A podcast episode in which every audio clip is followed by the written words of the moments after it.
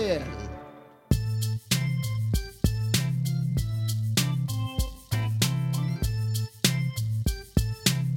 CIBL 105 Montréal. Philippe, tu vas chercher les enfants à garderie, j'ai mon cours de yoga. Julie, Julie, on n'a pas d'enfant. Il est 18 h. CIBL 101.5. CIBL 105 Montréal.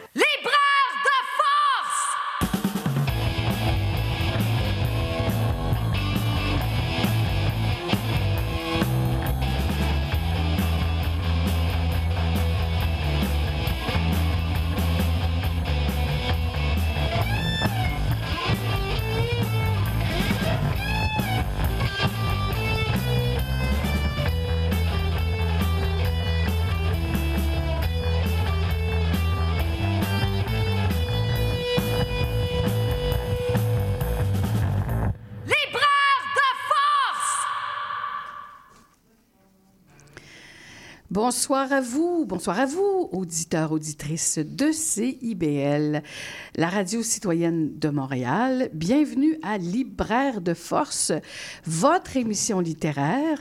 Merci d'être à l'écoute, fidèle au poste, tous les jeudis entre 18 et 20 heures. Sinon, ben, c'est que vous nous écoutez en rediffusion le mardi, maintenant de 11h30 à 13h30, à l'heure du lunch, en quelque sorte ou encore, ben, si vous préférez, à l'heure de votre choix, en balado via notre blog libraire-de-force.wordpress.com. Vous cliquez sur l'onglet émissions, ben, elles sont toutes là depuis 2018. Une vraie mine d'or, cinq ans de chroniques, d'entrevues, de discussions en profondeur à propos de ce qui nous, ce qui vous passionne, la littérature.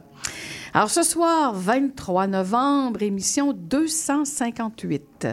Linda Dion au micro, un brin essoufflé. J'arrive tout juste du Salon du Livre de Montréal, qui bat son plein, comme vous le savez, avec une programmation variée et stimulante pour les amoureux, les amoureuses de la littérature que vous êtes. Donc, entrevues, table ronde, séances de signature. C'est l'occasion d'aller à la rencontre des écrivaines, écrivains que vous connaissez, que vous aimez ou de faire de nouvelles rencontres, pourquoi pas? Alors, je profite de, l'occasion, tu sais, je vais me faire une petite plug, là, euh, pour euh, vous inviter à assister une table ronde que j'animerai samedi 25 novembre à midi 45. C'est à l'espace littéraire, euh, évidemment, au Palais des Congrès, au Salon Livre de Montréal. Une table ronde qui a pour thème, attention, Écrire l'innommable, rien de moins, avec trois écrivaines, Léa Clermont-Dion, qui a fait paraître Porter plainte au Cheval Doux, Neige Sino, qui a rapporté en novembre le prix féminin pour son livre Triste Tigre, qu'on a vu à Tout le monde en parle, qui a remporté aujourd'hui le prix euh, du concours des lycéens, et Tadam, tadam! Marie-Lise Hamelin, qui est mon invitée de ce soir. Bonsoir, Marie-Lise. Bonsoir, Linda. Ça Hein? tombe bien, hein? Ah, c'est épouvant- C'était pas prévu comme ça, hein?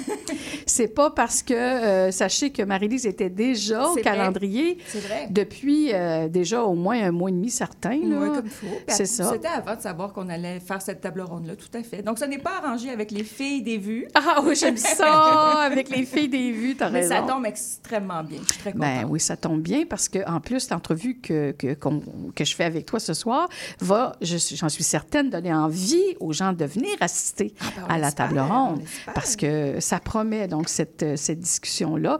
Et là, ben, je n'ai pas donné encore le titre, je peux tout de suite vous le dire, là, vous pas vous tenir en haleine trop longtemps. Le titre du livre de Marie-Lise Hamelin, c'est Une détresse contrôlée et c'est paru chez Hamac. Donc, on en parle pendant toute la première heure de l'émission. Aïe, aïe. Eh oui, on va avoir vraiment, on va prendre le temps, comme on dit. Mais avec nous en studio, il y a pas mal de monde, du beau monde.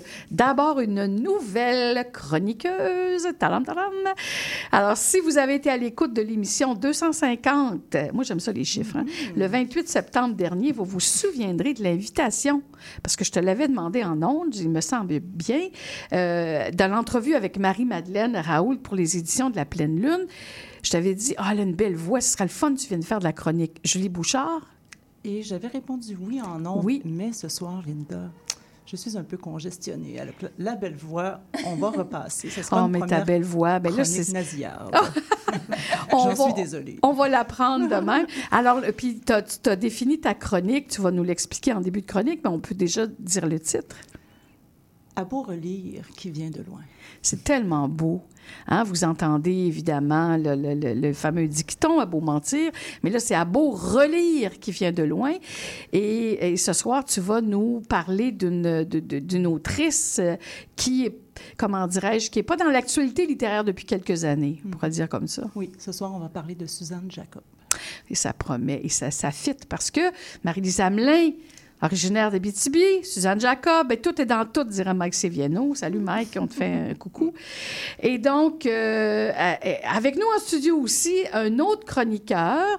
Euh, non, c'est pas vrai, il n'est pas encore arrivé. Antoine Fortuné, il va arriver faire sa chronique tout à l'heure sur le fly.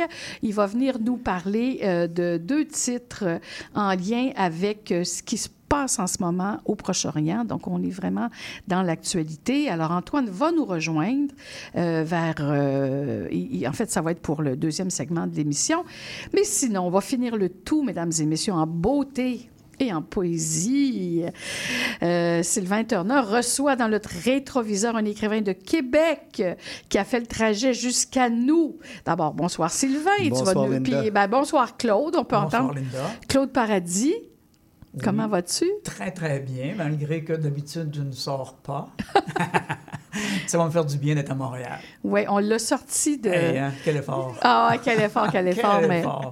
en tout cas, euh, vraiment, c'est parce que. Parce moi, que je- j'aime Linda. Ouais, puis moi, je l'aime aussi, Claude. C'est, on, est, on est des potes. euh, Moi, j'ai des potes poètes d'université. C'est le cas de Claude Ouais, Paradis. ouais, Et du là, bac. ce soir, on se paye une grosse traite à Et Sylvain je suis certain que les auditrices et auditeurs vont aussi l'aimer. Ceux qui le connaissent déjà dans les médias sociaux étaient, étaient contents de, de Ben ouais. savoir que- qu'on l'invitait, qu'on le recevait dans le rétroviseur.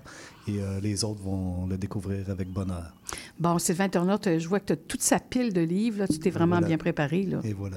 Aïe, aïe, aïe. Alors, euh, comme on dit, installez-vous confortablement. Allez-vous couler un café, une bière, un verre de vin, je ne sais pas ce que vous prenez. Installez-vous, on part ça, mes amis.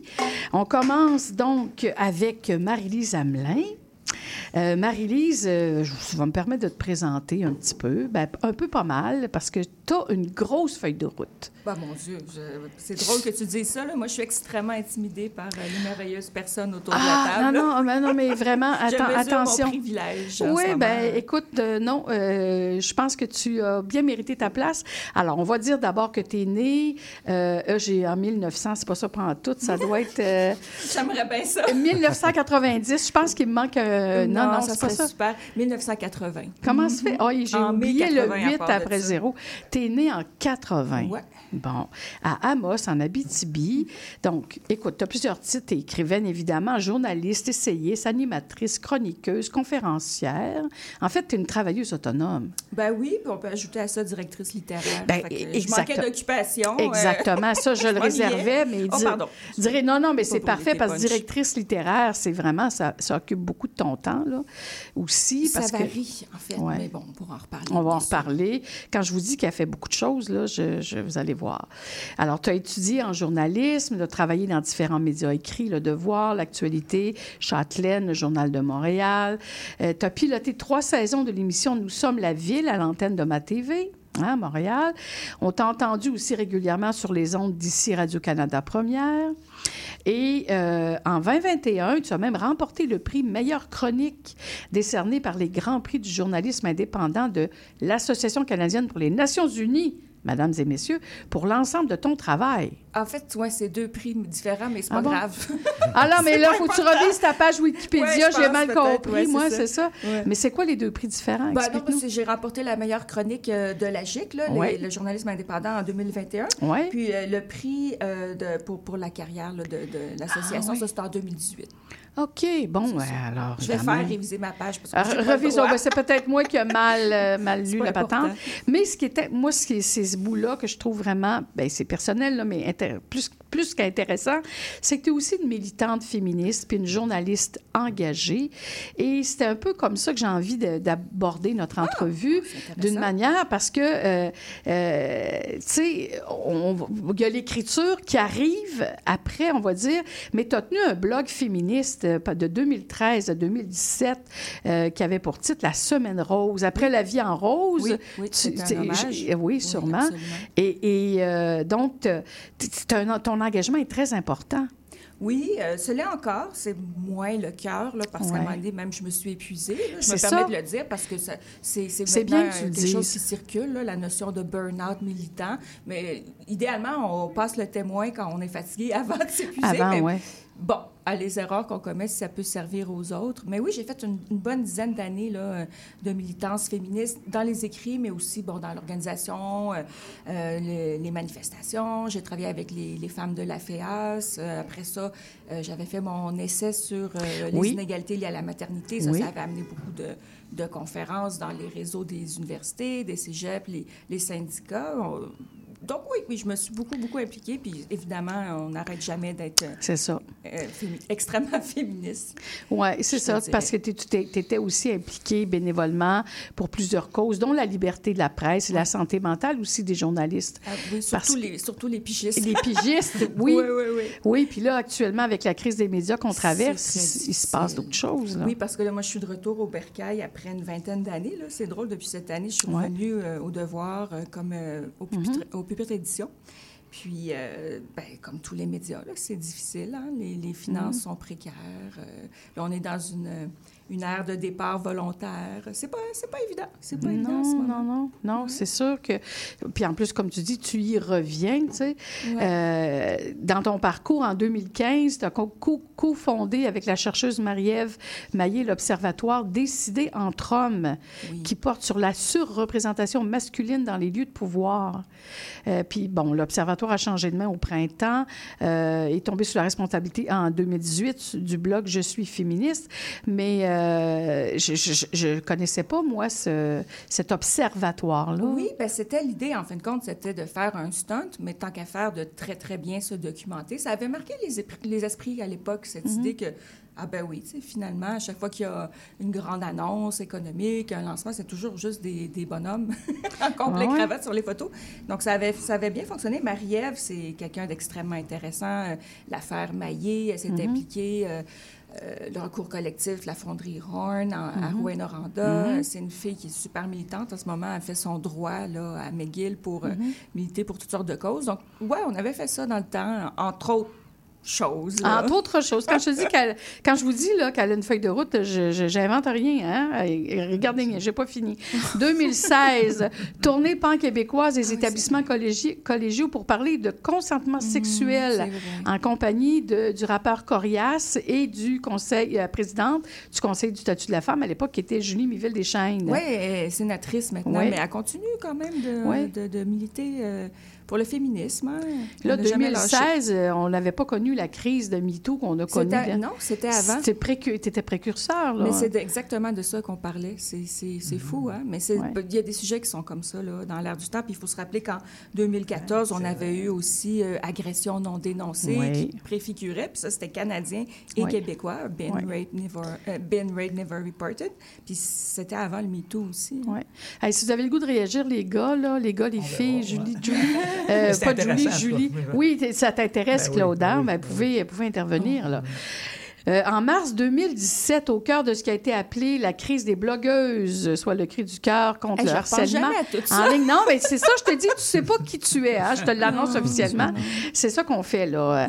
Alors, euh, cri du cœur contre le harcèlement en ligne des femmes qui défendent des positions féministes. Et ça, et ça revient. En fin de Et ça semaine, il y avait le, le dossier dans la presse, puis la journaliste se fait complètement euh, har- harceler. Là. Il y a une, ca- il y a une contre-campagne de soutien. Là. Ah, Ça- on n'a pas... on- c'est de là, des fois, que vient l'épuisement. C'est cette sensation Ouais. de crier Ben dans le désert, mais qu'il n'y a rien qui change. Elle est née en Bientôt 1908. recommencer. Il faudrait inverser le chiffre. De quoi? Elle est née en Oui, les 1908. suffragettes. C'est bien dit, Claude.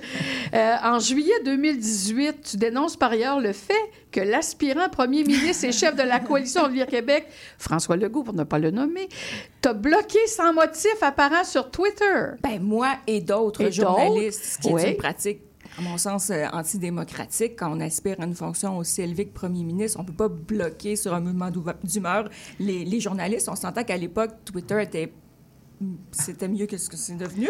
Que, X, finalement. Oui, X ça. comme euh, no name, là, tu sais. Euh, comme mais c'était la- quand même un, un- un vecteur d'information. Oui. Pour nous, les journalistes, une information de première ligne, parce que surtout avec François Legault, Mhm. qui préférait souvent se s'exprimer sur les réseaux sociaux Mhm. que, que de, de- de- de passer par le biais des médias, justement. Donc, euh, de bloquer euh, l'accès à l'information. Je trouvais que c'était de mauvais augure. Euh, en tout cas, Ça En des cas, euh, Ça avait En des cas- airs trumpistes un Ben peu. oui. un peu. Oui, puis ben, il a fini par présenter ses excuses. Il a, dé- il t'a débloqué.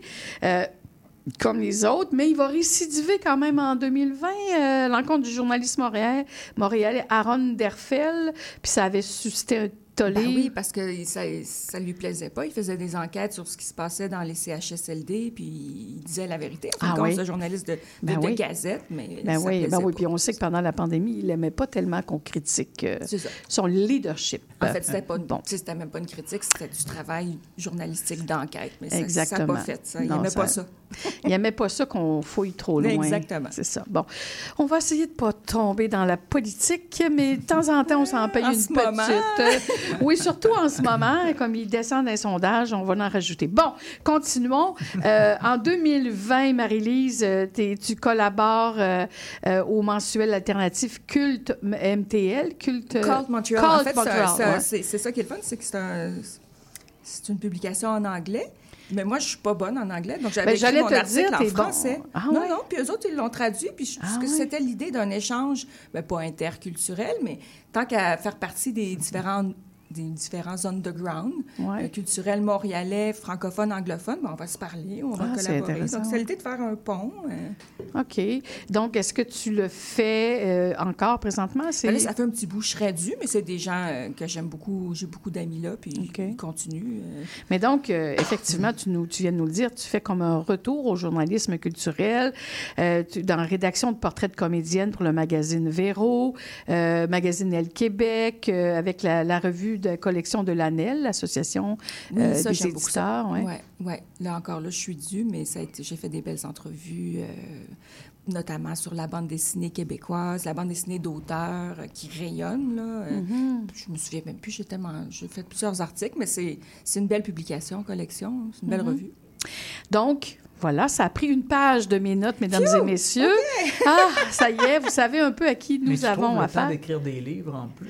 Eh, voilà, Ouais, c'est ça. Mais, mais ça, c'est. euh, je travaille un minimum d'heures pour dire que je gagne ma croûte, là. Ouais. Puis, j'ai pas une si grosse vie sociale, en tout cas, pas tant, là. Puis, je me consacre vraiment beaucoup à ça. Puis, il y a une pandémie aussi. Ah ça, ouais, il y ça a a une aidé, pandémie. là, à faire Et là, ben, on va aborder euh, justement les, les publications. Tu l'as mentionné en 2017 chez Le Méac, tu fais paraître Maternité, la face cachée du sexisme. Mm-hmm. C'était en lien avec un projet de recherche que tu avais fait, je pense. Ben, J'avais seulement fait de la recherche pendant plusieurs années euh, Mm-hmm. pour parler de ça. Étant pas moi-même mère, c'était plus un sujet qui m'intéressait sociologiquement parlant. Mm-hmm. Quel impact ça peut avoir dans la vie privée et, et- et professionnelle des femmes? Mm-hmm. Quel est l'impact de la maternité? On peut-tu chiffrer? On peut-tu quantifier? On peut-tu améliorer? Des politiques? Ça avait, euh, ça avait bien brassé à l'époque. Ça avait eu des, des bons impacts. C'est drôle, dernièrement, j'étais à Le Galion.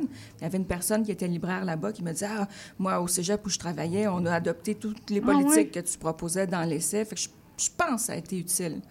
Oh, wow, c'est vraiment. Ben oui, c'est clair que ça a été utile. C'est là que j'avais fait beaucoup de conférences là-dessus Oui, aussi. oui.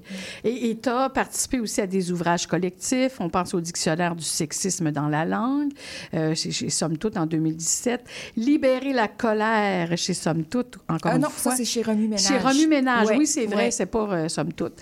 Ensuite, ben, on y arrive. Euh, tu as dirigé les 11 brefs essais pour l'égalité des sexes, d'abord.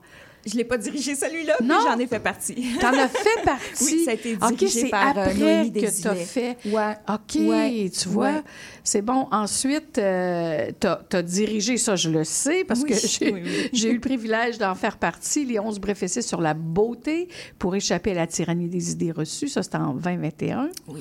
Et tu as fait paraître aussi, en février dernier, les, les 11 brefs essais sur l'amour. Et n'as-tu un autre en préparation, là? euh? Si je trouve le temps, il faudrait bien. Oui, il faudrait bien. hein.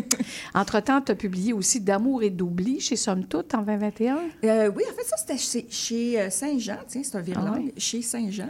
Et c'est un collectif sur l'Alzheimer pour Oui. euh, vraiment, euh, tu sais, on a fait ça, nous autres, pour ramasser des fonds. Puis il y a toutes sortes de gens extraordinaires dans ce collectif-là. Euh, OK.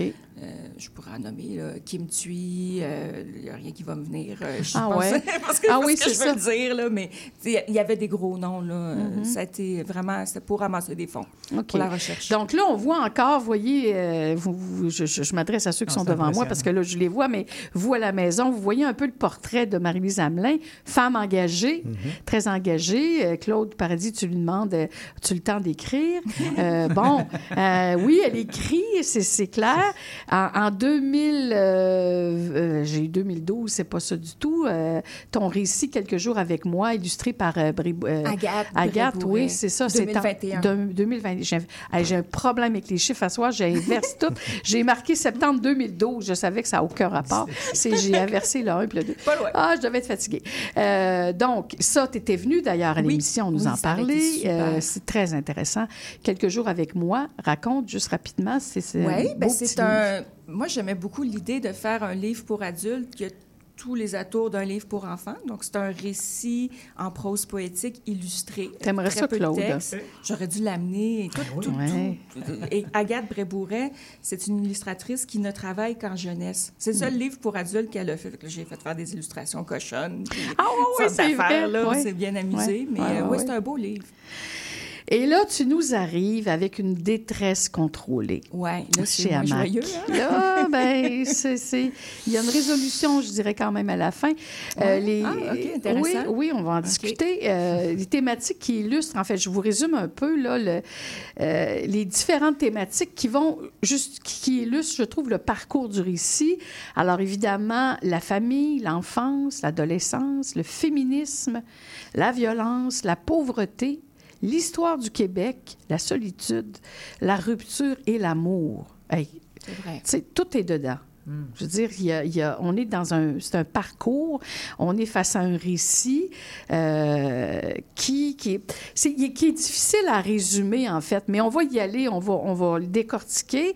Mais avant, avant de plonger, j'ai la question qui tue, finalement, ou la grande question existentielle. Euh, Qu'est-ce qui t'amène, là? C'est quoi? On sent un aboutissement. C'est pour ça que je voulais faire un long, long parcours. Je voulais qu'on voit un peu. Mais euh, on a l'impression que tu es au début d'une nouvelle aventure. Est-ce que, est que je me trompe? Oui, oui, parce que, ben, comme tout le monde, je pense, ou à peu près tout le monde, la crise de la quarantaine ne m'a pas épargnée. Moi, Mhm. j'ai eu 40 ans au printemps 2020, en même temps que la pandémie, puis Ah le monde ouais? a arrêté de tourner. Moi, je me trouvais, euh, je me trouvais pas vieille, mais je me trouvais en milieu de vie, puis peut-être moins Avec la mort qui rôde beaucoup dans les parages. C'était dans mes pensées. Ouais. Puis, euh, on a eu beaucoup de temps pour réfléchir. Puis, c'est ça, moi, je- on, a fait, on a vraiment bien, tu as vraiment bien illustré que j'étais toujours très, très occupée. Ça, ça, ça aide à, à ne pas penser. Mais à un moment donné, on a envie de regarder son parcours. Puis aussi, c'est les problèmes dont on s'occupe pas s'occupent de nous, là, Ah c'est ouais. un vieil adage. Et, et, et- et tout est remonté à la surface. Et je sais pas pourquoi, mais j'ai eu envie d'écrire ce récit-là. Puis là, je sens que mes petites notes pour pas me perdre vont servir parce que j'ai écrit dans la section intention. Pourquoi ai-je écrit j'ai ce livre? Ah ouais. C'est pas clair? Mais de toute façon, ton livre le raconte.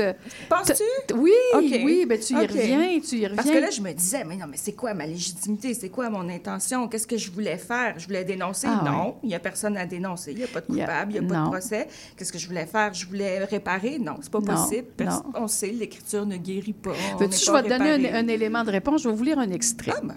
Regardez bien. Vous allez voir, ça, ça- ça finit de placer l'écrivaine. Après la, la femme engagée, la peur. féministe. Ah non, tu vas aimer ça. Ma mère a eu le malheur de mettre au monde une fillette qui s'est avérée neurodivergente et hypersensible, aveugle aux codes sociaux et donc dotée d'un talent indéniable pour la maladresse et les malentendus, excellent à s'enfarger les pieds dans les plaies béantes des autres, trébucher et carrément tomber dedans un être involontairement révélateur de tout ce qui cloche, une enfant épeurante, vite taxée de déraisonnable, épuisante et irritante, une mouche du coche version merde humaine, celle dont on tente de se déprendre en moulinant des bras, mais qui revient sans cesse. Avec les années, j'ai muté en une autre sorte de créature mais adaptée, une ours mal léchée, membre en retrait du clan, celle qu'on ne voit pratiquement jamais, qui donne peu de nouvelles, celle dévorée par un immense sentiment de culpabilité et d'inadéquation. Ce sentiment va croissant depuis que je sais que vous tenez ce livre entre vos mains. Terriblement. Frisson. Mais t'as dû aimer ça, Linda, lire ça, Ah. parce que ça te ressemble un peu. Ah, tu trouves, toi? Oui. Ben, c'est sûr que j'ai, j'ai, j'ai- comment, comment dire, je me suis retrouvée beaucoup, puis je suis pas la seule, je suis certaine, mais, mais ce que tu exprimes euh, dans, tu sais, as une posture de, de femme, de femme hypersensible, de femme euh, hors la norme, et c'est un livre qui, qui, en fait, tu avais besoin de, de t'accoucher peut-être avec ce livre-là. Ouais, je pense que oui. Effectivement. Voilà, c'est pour ça que je te dis que c'est le début d'une autre aventure. On va s'arrêter. On on a déjà 20 minutes de passer. Ça, ça va bien trop vite. on, va faire, on va écouter une première chanson que tu as choisie. En fait, c'est une pièce de Tom York qui s'intitule Suspirium. Pourquoi cette pièce? Parce que merveilleusement mélancolique. Je l'entends, Ah. ça me fait du bien. Tu sais, la mélancolie qui est douce, là, qui Ah, est oui. confortable, comme un pudding chaud. Alors, euh, je- si vous avez un café, voici le pudding chaud.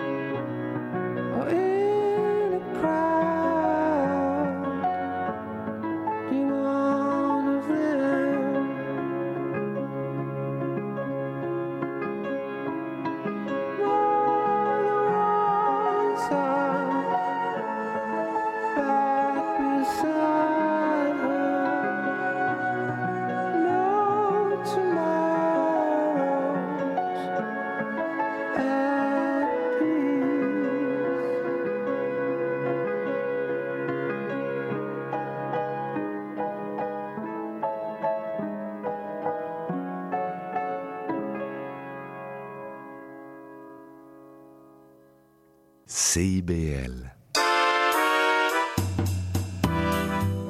Vite, vite, vite, dépêche-toi, le bingo de CIBL commence. J'arrive, j'arrive. Bon, je pense que j'ai tout, chips, breuvage, les tampons de bingo, un rouge pour moi, un bleu pour toi. Ok, ok, mais les cartes? Quoi, les cartes? Bah, les cartes de bingo.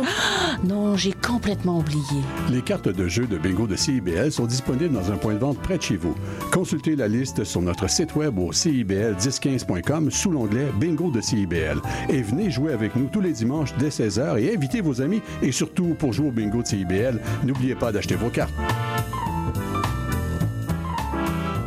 Bonjour, ici Mamselle Ruiz. Vous écoutez CIBL 101.5 Montréal.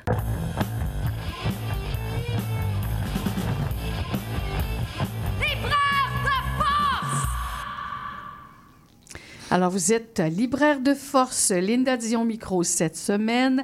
Avec moi en studio, en fait, on a Julie, qui va, Julie Bouchard, qui va faire sa première chronique ce soir.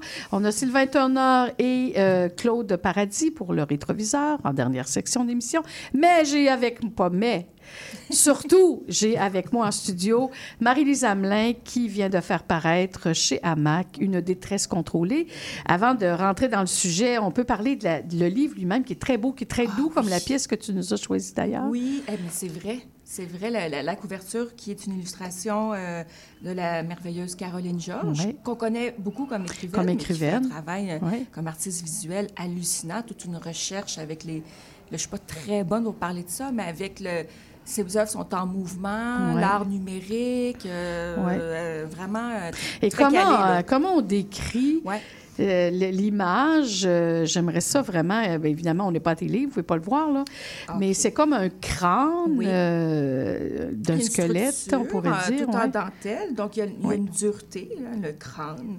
Et il y a une douceur parce que c'est ben, d'abord c'est notre- c'est vieux rose, puis c'est tricoté, c'est de la dentelle comme euh, les, les sous-verts quasiment que nos, Ouais, nos grands-mères avaient. ouais. Il y a quelque chose de très doux, donc c'est ça, c'est c'est- une beauté, c'est doux amer, je sais pas. Mais c'est comme le titre, une détresse contrôlée. Comment peut-on euh, contrôler une détresse? Ben, c'est ça, c'est ça l'idée, c'est on est face d'essayer, à, ouais. On dirait que paradis est un oxymore en Oui, poésie. oui, oui, tu sais, oui, c'est comme oui, le soleil oui, noir. oui, c'est difficile.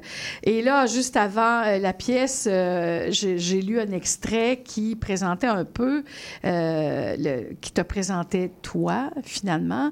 Et, et j'aimerais que, bon, dans la foulée de cet extrait-là que j'ai lu, euh, finalement, tu nous présentes un livre dans lequel il y a une forme de dévoilement de toi comme, comme, comme femme.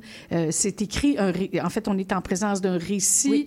Euh, moi, je ne poserai pas la, la question as de la fiction, pas de fiction, on s'en fout, mais on sait très bien qu'on est face Mais à une narratrice. Ben oui. oui, c'est ça, c'est clair. Mais est-ce que, comment tu t'es sentie dans l'écriture de, de, de ce, de- ce récit-là par rapport, est-ce que tu as senti que tu tu te mettais en danger en le faisant?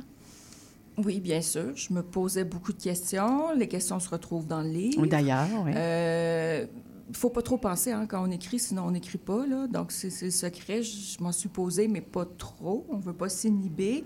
Euh, puis là, des fois, ben, on essaie de justifier. hein. Moi, ce que tu as décrit de mon parcours le, Ouais. le dit. c'est- Ouais. Je, veux, je veux toujours me rendre utile. Donc là, il y avait pro- probablement un désir profond de, de me dire, ben, je, vais être, je vais être vulnérable, mais c'est pour ouvrir une réflexion, un dialogue. Oui. Est-ce que c'est vrai? Est-ce que c'est illusoire? En ce moment, j'ai des retours en ce sens où les gens se sont reconnus, ce que tu Oui. disais aussi, que Oui. ça leur a fait du bien. Euh, Parce que cette sincérité, cette vérité que tu... On, on sent vraiment là, que tu es dans un dévoilement. Et ça, euh, ça donne un vertige quand on le fait. Mais en même temps, la réception, euh, ça se passe bien quand même. La réception se passe bien, mais vraiment, je vais être très, très honnête avec toi. Euh, je voulais juste... J'avais, envie de prendre acte. J'avais la volonté de dire, je sais pas, j'avais ce besoin-là de, d'arrêter de cacher, d'enfouir, d'être totalement Mhm. entière. J'ai toujours été très, très transparente. Puis là, Mhm. ben, il fallait que j'aille au bout de ça. C'est ça que j'étais rendue là. Mhm. Puis après ça est venue l'idée que, bon, euh, ça va servir à quelque chose. Ça va servir à, à ouvrir des discussions. Mais au départ, c'était juste euh, une obsession d'écrire ça, là. J'avais vraiment ce besoin. Tu avais le besoin. Ben, D'ailleurs, on, on y arrive. J'ai un autre passage, euh, page 68, tu dis sur Facebook, Philémon Simon écrit que c'est dangereux d'empêcher un ou une artiste de créer, que cela engendre de l'autodestruction. Je reçois cette vérité coup de poing direct dans le ventre. Je me suis longtemps empêchée de créer. De créer. J'ignorais par où commencer. J'avais honte d'exister. Mhm. Ben oui, ben quand on fait l'école de journalisme, là, Ah, voilà. les cadets de l'information, non, ça m'a pris du temps à, assumer mon côté artistique. là. Oui. C'est ma psy qui m'a dit que j'étais peut-être un artiste. J'étais comme, non, non, non, non. C'est ça. Ben, c'est- le refus. Puis effectivement, c'est la question que je voulais te poser. Le, le journalisme, c'était une manière d'être, de, le faire sans le faire, là, en quelque sorte. Tu sais, tu Oui, as quand même choisi une voie qui... euh, journalisme, euh, on n'a pas... C'est pas tout le monde qui, qui arrive à se tailler vraiment une place non plus en Et journalisme. pourtant, moi, ça me paraissait le choix raisonnable. Ah D'où, dans le livre, la petite boutade, quand je dis ne, ne- choisissez toujours votre plan A. Parce Oui, que ah votre, oui, votre plan bon, B, c'est déjà le plan A de quelqu'un d'autre. Oui, ah, c'est bon ça. Il y a beaucoup d'humour, hein? Oui, il faut. Beaucoup d'humour. Euh. D'ailleurs, euh, bon, on va en parler. hein. On peut déjà le, le glisser en commençant. Euh, elle s'amuse avec nous, là, Marie-Lise Hamelin, Ah, dans la partie 1. euh, ça commence par le jeu des erreurs, question préalable, aimez-vous les devinettes? Et là, on est dans, c'est la toute première partie, là, et, et c'est ça. Donc, je ne veux pas aller trop vite, là, parce que je, je veux continuer mes, mes questions pour, d'approche, mais, mais cet aspect-là aussi est intéressant. Et c'est là qu'on on sent aussi euh, ton approche de, de la chose littéraire. Elle n'est pas euh, engoncée dans, dans tu sais... euh, on n'est pas dans le faisage littéraire, là. on est dans une vérité. Et dans ce sens-là, le récit euh, était euh, vraiment un bon Je suis choix. contente que tu dises ça parce que évidemment il y a plein de retours positifs. Il y a des, Ouais. des- des retours un peu plus déroutés par rapport à cette Déroutés, euh, j'en doute pas. partie en, en petit jeu de casse-tête chinois en prose euh, poétique. Oui. C'est pour ça qu'après je dis bon merci d'être resté. D'être resté. Et, et maintenant, Tu nous testes. je vais vous raconter une histoire. là. Vous Oui. pouvez vous reposer, ça va être un récit euh, plus classique. là. Quoique non, là, parce que c'est en Non, c'est ça, exactement. Euh, mais moi, moi particulièrement, j'aime ça, mais c'est vrai que ça peut être dérangeant Ben, pour euh, le lecteur lambda euh, qui, qui, qui s'attend à la facture habituelle. Oui, c'est ça, c'est l'idée. Moi, je- moi je- il faut que ça Ouais. me plaise. Je veux Ouais. m'amuser, puis après ça, les gens décident. hein. Mais tu sais, tu dis quand même dans l'extrait que je viens de lire, j'ignorais par où commencer, j'avais honte d'exister. Et là, j'avais envie de te, te questionner par rapport à honte face à qui, face à quoi exactement? Ben, c'est l'idée. euh, Bon Dieu. Ah oui, je sais, parce que moi-même, si on me posait la question... la question euh, de la légitimité. Oui, exactement. Qui suis-je? Pourquoi euh, ça Ouais. serait intéressant? Pourquoi je, je créerais... C'est pour ça que je disais tantôt, il faut pas trop, il faut pas trop penser, puis il faut, il faut, il faut, Il faut le faire, dans le processus, ou en tout cas, quand c'est pas amusant, euh, il y a quelque chose de satisfaisant à le faire. Puis, Mhm. euh, c'est- Mais tu, dans l'extrait qui suit justement ce passage-là, euh, tu- il y, a il y a un passage où, où tu dis que bon, tu fréquentes un milieu littéraire, puis tu constates euh, qu'on est plusieurs justement à éprouver ça. L'impression, tu dis, je n'ai, euh, c'est que peu importe leur âge et leur contribution à la vie littéraire québécoise, je n'en ai jamais rencontré, j'en voyons, je n'en ai rencontré aucun, aucune qui ne soit affligé d'une insécurité quasi maladive, d'un abyssal doute de soi, de sa valeur, de son talent, de sa pertinence. ouais, c'est vraiment ça. Mais toi, j'ai envie de te dire... journaliste a constaté. Mais tu fréquentes plus des femmes que des hommes? Puis là, Claude, je te vois, euh, je, je vais t'interpeller là-dessus. Mais moi, je- ma question, c'est jusqu'à quel point ça touche plus? Puis Julie, tu pourras répondre aussi, toi. Euh, Ben, Sylvain, on a deux gars, deux filles. Là. Bon, on est égal. De Euh, mon point de vue ultra subjectif, c'est sûr que ça touche davantage les femmes. Les femmes, Mais hein. pas que. Julie, t'en penses quoi? Oui, évidemment, moi aussi, ça me touche, surtout quand le livre est terminé puis qu'on doit commencer à faire la promo. Pendant qu'on écrit, comme tu dis, on, est, on essaie, en fait, si c'est pas dans le plaisir, en tout cas, on essaie d'être concentré puis de faire ce qu'on a à faire. Une fois que ça c'est fait, oui, on peut passer des fois des mauvaises nuits. Oh oui. Claude, Ben, je ne suis pas dans l'écriture qui permet de trop, trop euh, m'immiscer dans cette réflexion-là, j'ai l'impression. La poésie, on est à côté un peu, hein, on est un peu dans les marges de tout. je- Mais l'impression, ben, L'impression oui. du doute, il est là. Le doute, il est constant. Ouais. Mais de comment tu as dit ça, donc, de... euh, C'est de, de- de doute abyssal, Ouais, un abyssal doute de soi, oui. Le sentiment de ne pas être assez pertinent de sa Ouais. valeur. Ben, moi, la poésie, on est tout le temps dans l'impertinence. C'est comme euh, ça va de soi. Fait que je, je- je pense que je suis pas le bon candidat pour. Mais tu vois, moi, je rêverais d'être poète, puis je me, je me, je m'autorise pas le Ouais. droit d'être poète. Parce que pour moi, ça, c'est l'ultime. Impertinence. Puis je pense qu'il y a plus d'hommes poètes que de femmes poètes, d'ailleurs. Québec, Je veux pas dire de niaiserie, mais là, Marie-Lise, t'en penses quoi, toi? Je ne le sais pas. C'est une a belle question. Peut-être Ouais. au Québec, je au sais Québec, plus. la- ben, les poètes, en tout cas, les poètes femmes, j'ai l'impression, ont eu assez rapidement, depuis les années 50, on aura, euh, on a compris qu'il y avait une voix féminine qu'on devait écouter. Et, euh, Parce qu'on l'a pris la place, puis ça- je pense au Oui. Nicole Brossard de ce Moi aussi, je monde, là. pense, ouais. C'est ça. Oui, puis toute l'institution a laissé la place aussi. C'était comme un... Mm-hmm. Puis il y avait un combat à faire quand même. là. Le féminisme était nécessaire pour que la voix se place comme il faut. Ouais, Mais peut, elle a ouais. pris une bonne place Avec les, avec On les Carole. David et les Turcotte Oui, qui, ont, qui ont été primés, Oh, dont oui. les avons été primés. Oui, c'est vrai. Par rapport à la poésie, peut-être. Oui. Mais je reviens à Marie-Lise. Euh, moi, ça m'a beaucoup touché ce passage-là, parce que moi, je me, je me reconnais énormément là-dedans, là. Euh, ce sentiment. Puis oui, effectivement, euh, euh, je, je me suis dit, coudon, parles-tu de moi, là, quand tu es dans cet extrait-là? on, a des- on a déjà pris une bière, justement, puis on a parlé, de- on a abordé cette question-là, c'est sûr, là. Mais, je- je- je dirais Oui. peut-être quelque chose. Au Québec, on a encore, euh, c'est assez récent, qu'on se- on, se laissait dire et on acceptait le fait de se dire qu'on était né pour un petit pain, on était... Ouais, Et ouais. de devenir un, artiste, un, Ouais. une écrivaine, un écrivain, c'est de se sortir de la masse, c'est oser aller au devant de la scène. Et peut-être que c'est là, c'est de là Ouais. que Un vient péché un peu le d'orgueil. malaise. Péché d'orgueil. Et de la même tout- façon qu'au Québec, Ouais. l'image de l'intellectuel n'est pas toujours bien Non. vue, on Ah, voilà. Pas souvent C'est ça. vu. Puis ça va nous ramener dans le contenu euh, par rapport euh, justement à ta famille, parce qu'il y a beaucoup de questions. Tu vas faire le récit de, en, en parlant de ta propre vie, tu vas aller vers ta famille aussi. Donc on va, on va s'arrêter pour écouter une, une pièce musicale que tu as choisie, encore. Euh, Les Dessous chics de Jane Birkin. Pourquoi? Ben, c'est, en fait, c'est Jane Birkin qui interprète le texte de Gainsbourg. D'abord, c'est une superbe version live. Et dans le texte, il y a un moment où elle chante Les deux sous chics. C'est comme les talons aiguilles qui transpercent les cœurs des filles. Ah, c'est beau. C'est beau, la féministe, encore une fois. Alors, on écoute ça et on poursuit cette belle entrevue avec Marie-Lise Hamelin.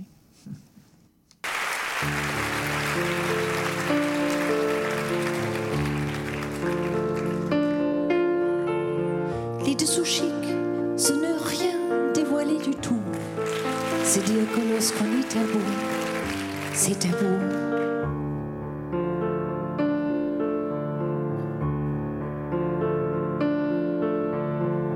Les dessous chics, c'est une jardelue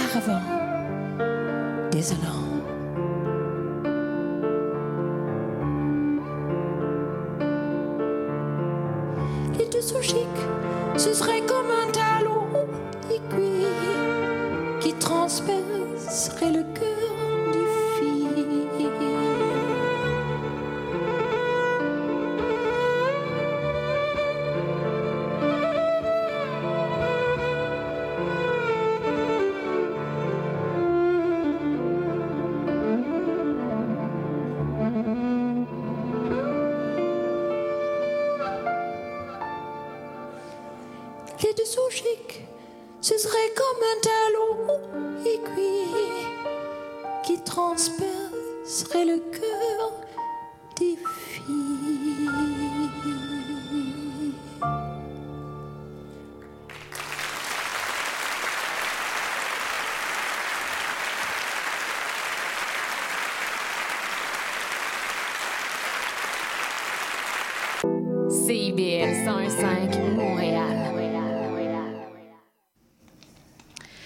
Alors, après les dessous chics de Jane Birkin, avec les paroles, on le dit, de Serge Gainsbourg, on revient à la détresse contrôlée de Marie-Lise Hamelin. Je la vois qui... euh, que dire? que dire? Euh, bon, tantôt, j'ai- posé d'emblée la question pourquoi, euh, pourquoi écrire ce livre? Pourquoi écrire? On pourrait même dire tout court. Et à la page 40, tu dis, tu, tu nous expliques que tu, c'est pour aussi te rappeler, écrire ce livre-là en particulier, te rappeler d'où tu viens. Et euh, bon, je te cite, depuis que j'écris ce livre, je me surprends à avoir envie de me rappeler d'où je viens et même de le raconter plutôt que de tout enfouir comme avant. Euh, donc, tu vas nous amener dans un parcours qui, euh, qui va être dans l'enfance, qui va impliquer la fratrie, les parents, leur divorce, leur, propre enfance à tes parents aussi. Euh, As-tu trouvé ça difficile d'aller jusque-là? Et pourquoi c'était nécessaire pour toi de le faire? Ben, ces histoires-là me hantaient, m'habitaient. J'avais envie de les raconter, mais il y avait quand même l'intention de parler. Euh, et là, parce que je vais vouloir le dire, je ne le trouverai pas. Donc, c'est pour ça que j'ai des notes. Hein? Ah oui, tu as bien Euh, fait. Assez bien préparé, là, c'est parfait. Voilà, c'est ça que je voulais dire. C'est les traumas intergénérationnels. Oui. Euh, bon, c'est dans le livre. Ma mère, elle a eu une vie vraiment pas facile. Évidemment, le- c'est ça. C'est vraiment, vraiment pas facile. Et puis, euh, ben, malgré elle, elle nous a transmis euh, ces choses-là. Donc, ça, ça, ça court. Ça court. Puis peut-être, je me disais, ben, si moi j'en parle, peut-être que là, ça va euh, s'arrêter. Puis sans entrer trop dans les détails Oui, oui. personnels, c'est un livre qui a fait du bien à certaines personnes de ma famille, euh, Ah oui. nommément ma, ma soeur, ma mère. Ça, ça a ouvert une discussion qui n'avait jamais existé entre elles auparavant. C'est des Donc, très ça, beaux passages, ce que tu décris. Ouais, ça a rapprochés. Oui, eff- effectivement. Et et- et il y, a, euh, il y a un extrait, je ne sais pas si on va avoir le temps de se rendre jusque-là, mais euh, où tu parles, où, où tu expliques vraiment que les victimes, comment les victimes deviennent des bourreaux finalement. Mhm. Puis dans l'histoire entre ta mère et, sa belle-fille, en réalité, Ouais. euh, il y a quelque chose d'intéressant là-dedans aussi. Là. Ben oui, c'est ça. C'est des, des fois, quand on est traumatisé puis on a subi des violences, on va penser que c'est suffisant de juste enfouir. Mhm. Puis j'ai l'impression de nommer en même temps des banalités, on le sait ça. Puis de toute fa... puis après ça, ben on va juste répéter inconsciemment des gestes. Puis c'est c'est là toute la littérature, c'est de le raconter d'une façon pour ouais. se comprendre et pour Mhm. euh, ben, espérer de clore ce chapitre, que ça Mhm. cesse, puis de, de trouver un sens à De tout lui ça. donner un sens. Oui, Ouais, donner un sens. sens. C'est une reprise de contrôle aussi quand, Ouais, quand ouais. on raconte l'histoire en ses propres termes. Et, et c'est toute le- la question aussi de la forme, hein, quel ch- le choix formel que tu fais dans, dans- bon, là, toi, tu décides de faire un récit, euh, et il y a un passage qui m'a particulièrement marqué, Euh, tu dis, page 40, j'ai j'ai peur de déranger, c'est pour ça que j'écris court. mhm. Mais ça, c'est sûr. C'est fou. Ouais. Tu sais qu'il y a beaucoup, beaucoup de femmes qui écrivent en fragments plus que des hommes, hein? puis j'ai l'impression... Oui. Julie, Topine, toi aussi, d'accord? Et, et c'est aussi euh, parce que ça témoigne, euh, ces fragments mémoriels-là, du trauma. C'est une Ouais. façon de nommer. Euh, on, on le voit, là. Quand on lit la première partie, on voit que c'est quelqu'un qui va très, très mal. Mhm. C'est saccadé. Mhm. c'est- C'est... Donc, c'est ça. C'est comme si une- le fond et la forme se font. Pour Ben, puis parlons-en, parlons-en de la forme, justement. Euh, il y a trois parties. La première s'intitule Affliction. Ouais.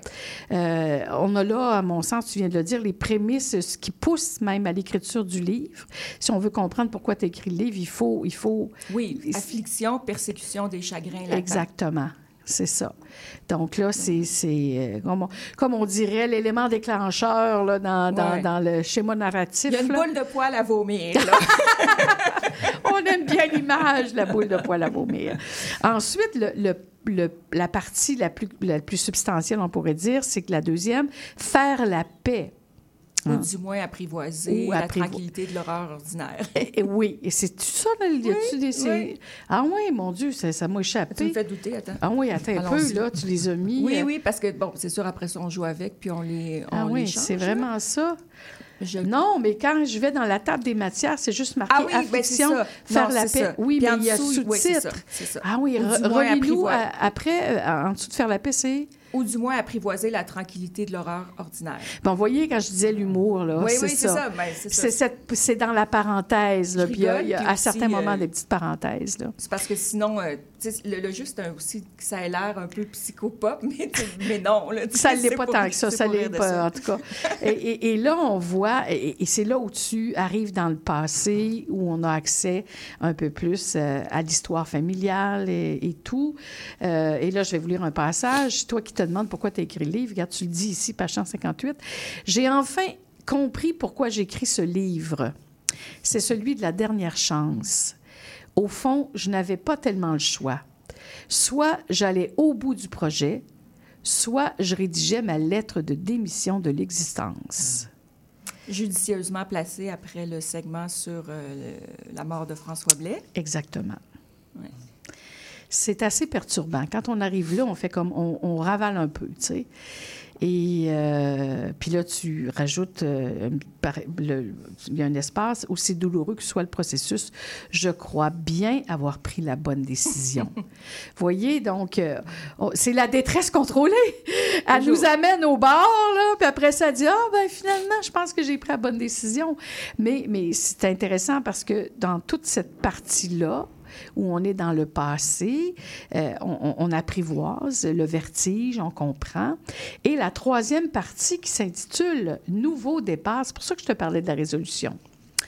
Hein? Je sais pas. Sorte euh, de. Et là, tu dis euh, nouveau, nouveau départ, parenthèse. Serait-ce la germination?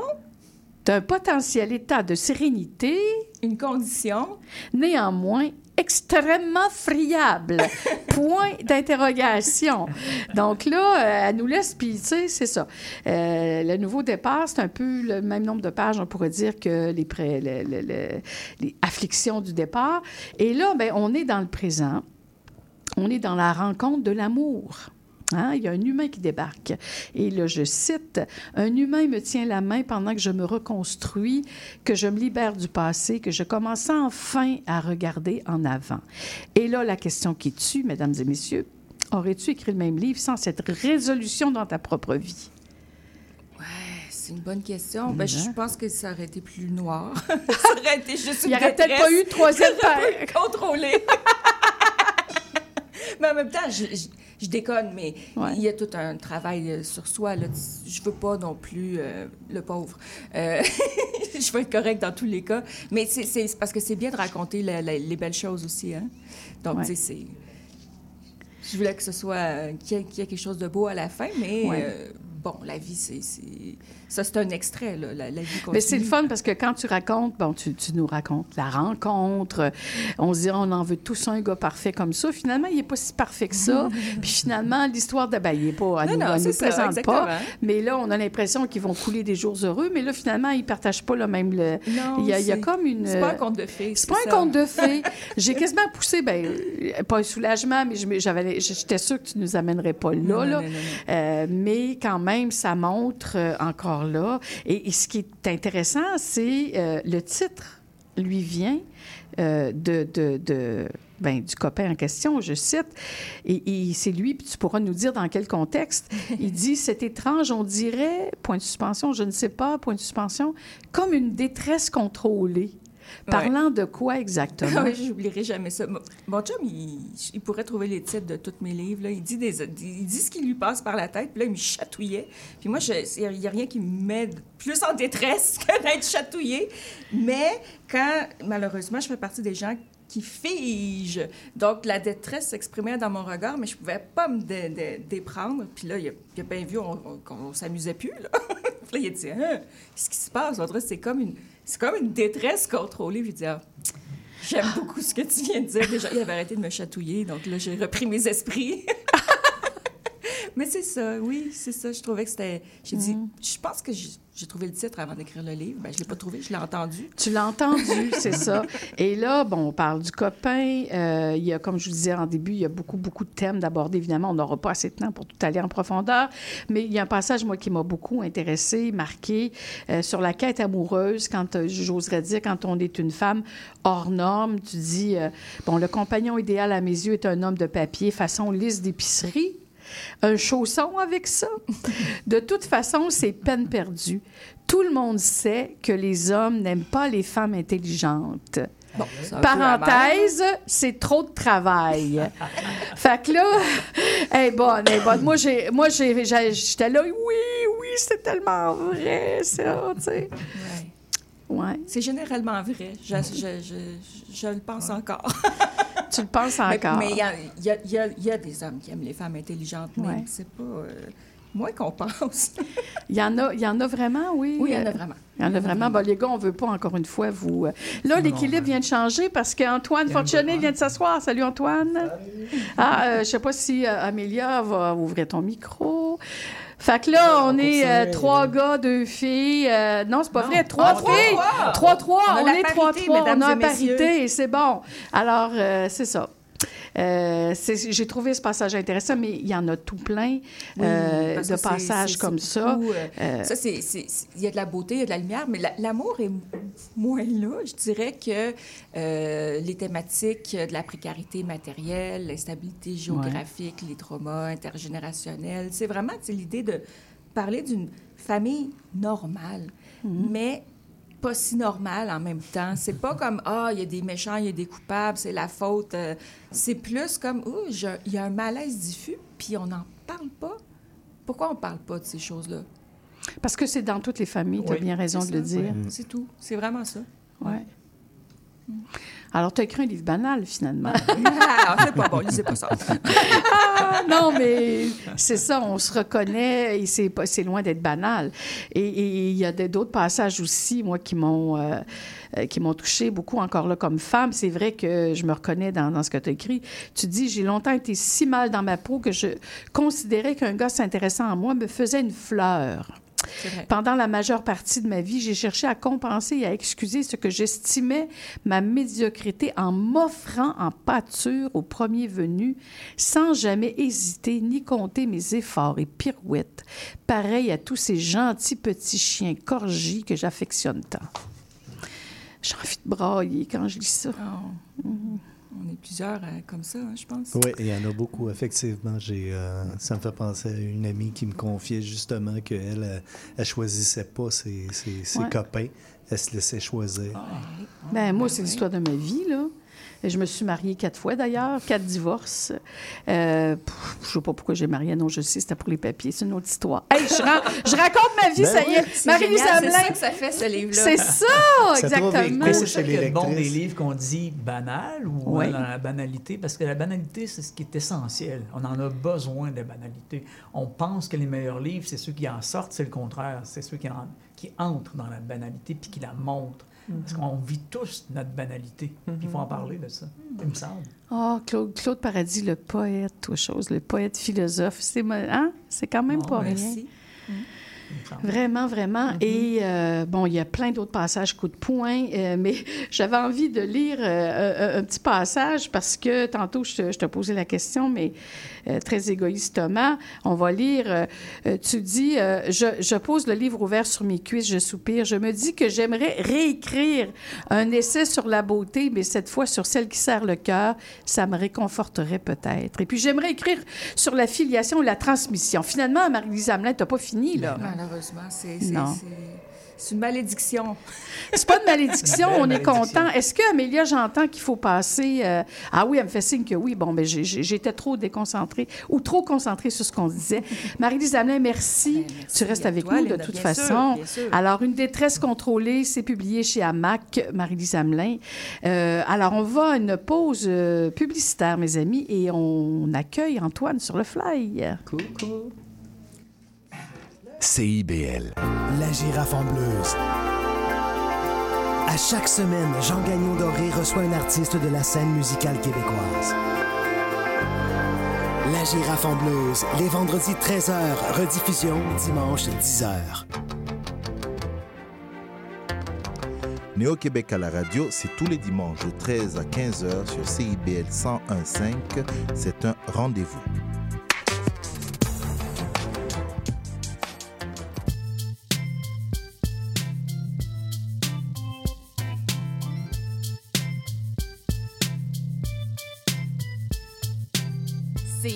CIBL 101.5 Montréal.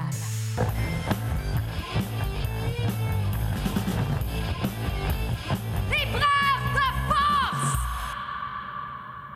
Alors je suis parti sur Québec Air, Transworld, Northeast, Eastern, Western, puis Pan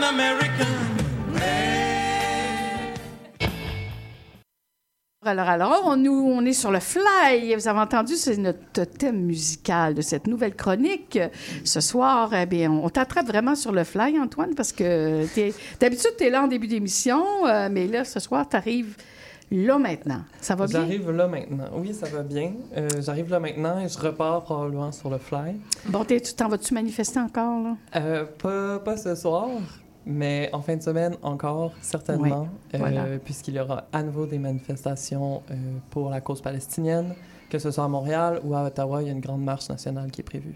D'accord. Que je- J'avais vraiment envie ce soir, c'est un peu moi qui t'a euh, incité à venir faire cette chronique ce soir parce que tu fais des lectures vraiment intéressantes en ce moment dans la foulée de, de, de ce qui se passe euh, à Gaza. Ben justement, je trouve ça intéressant que tu dises ce qui se passe parce que c'est justement à propos de commencer à dire ce qui se passe. Exact.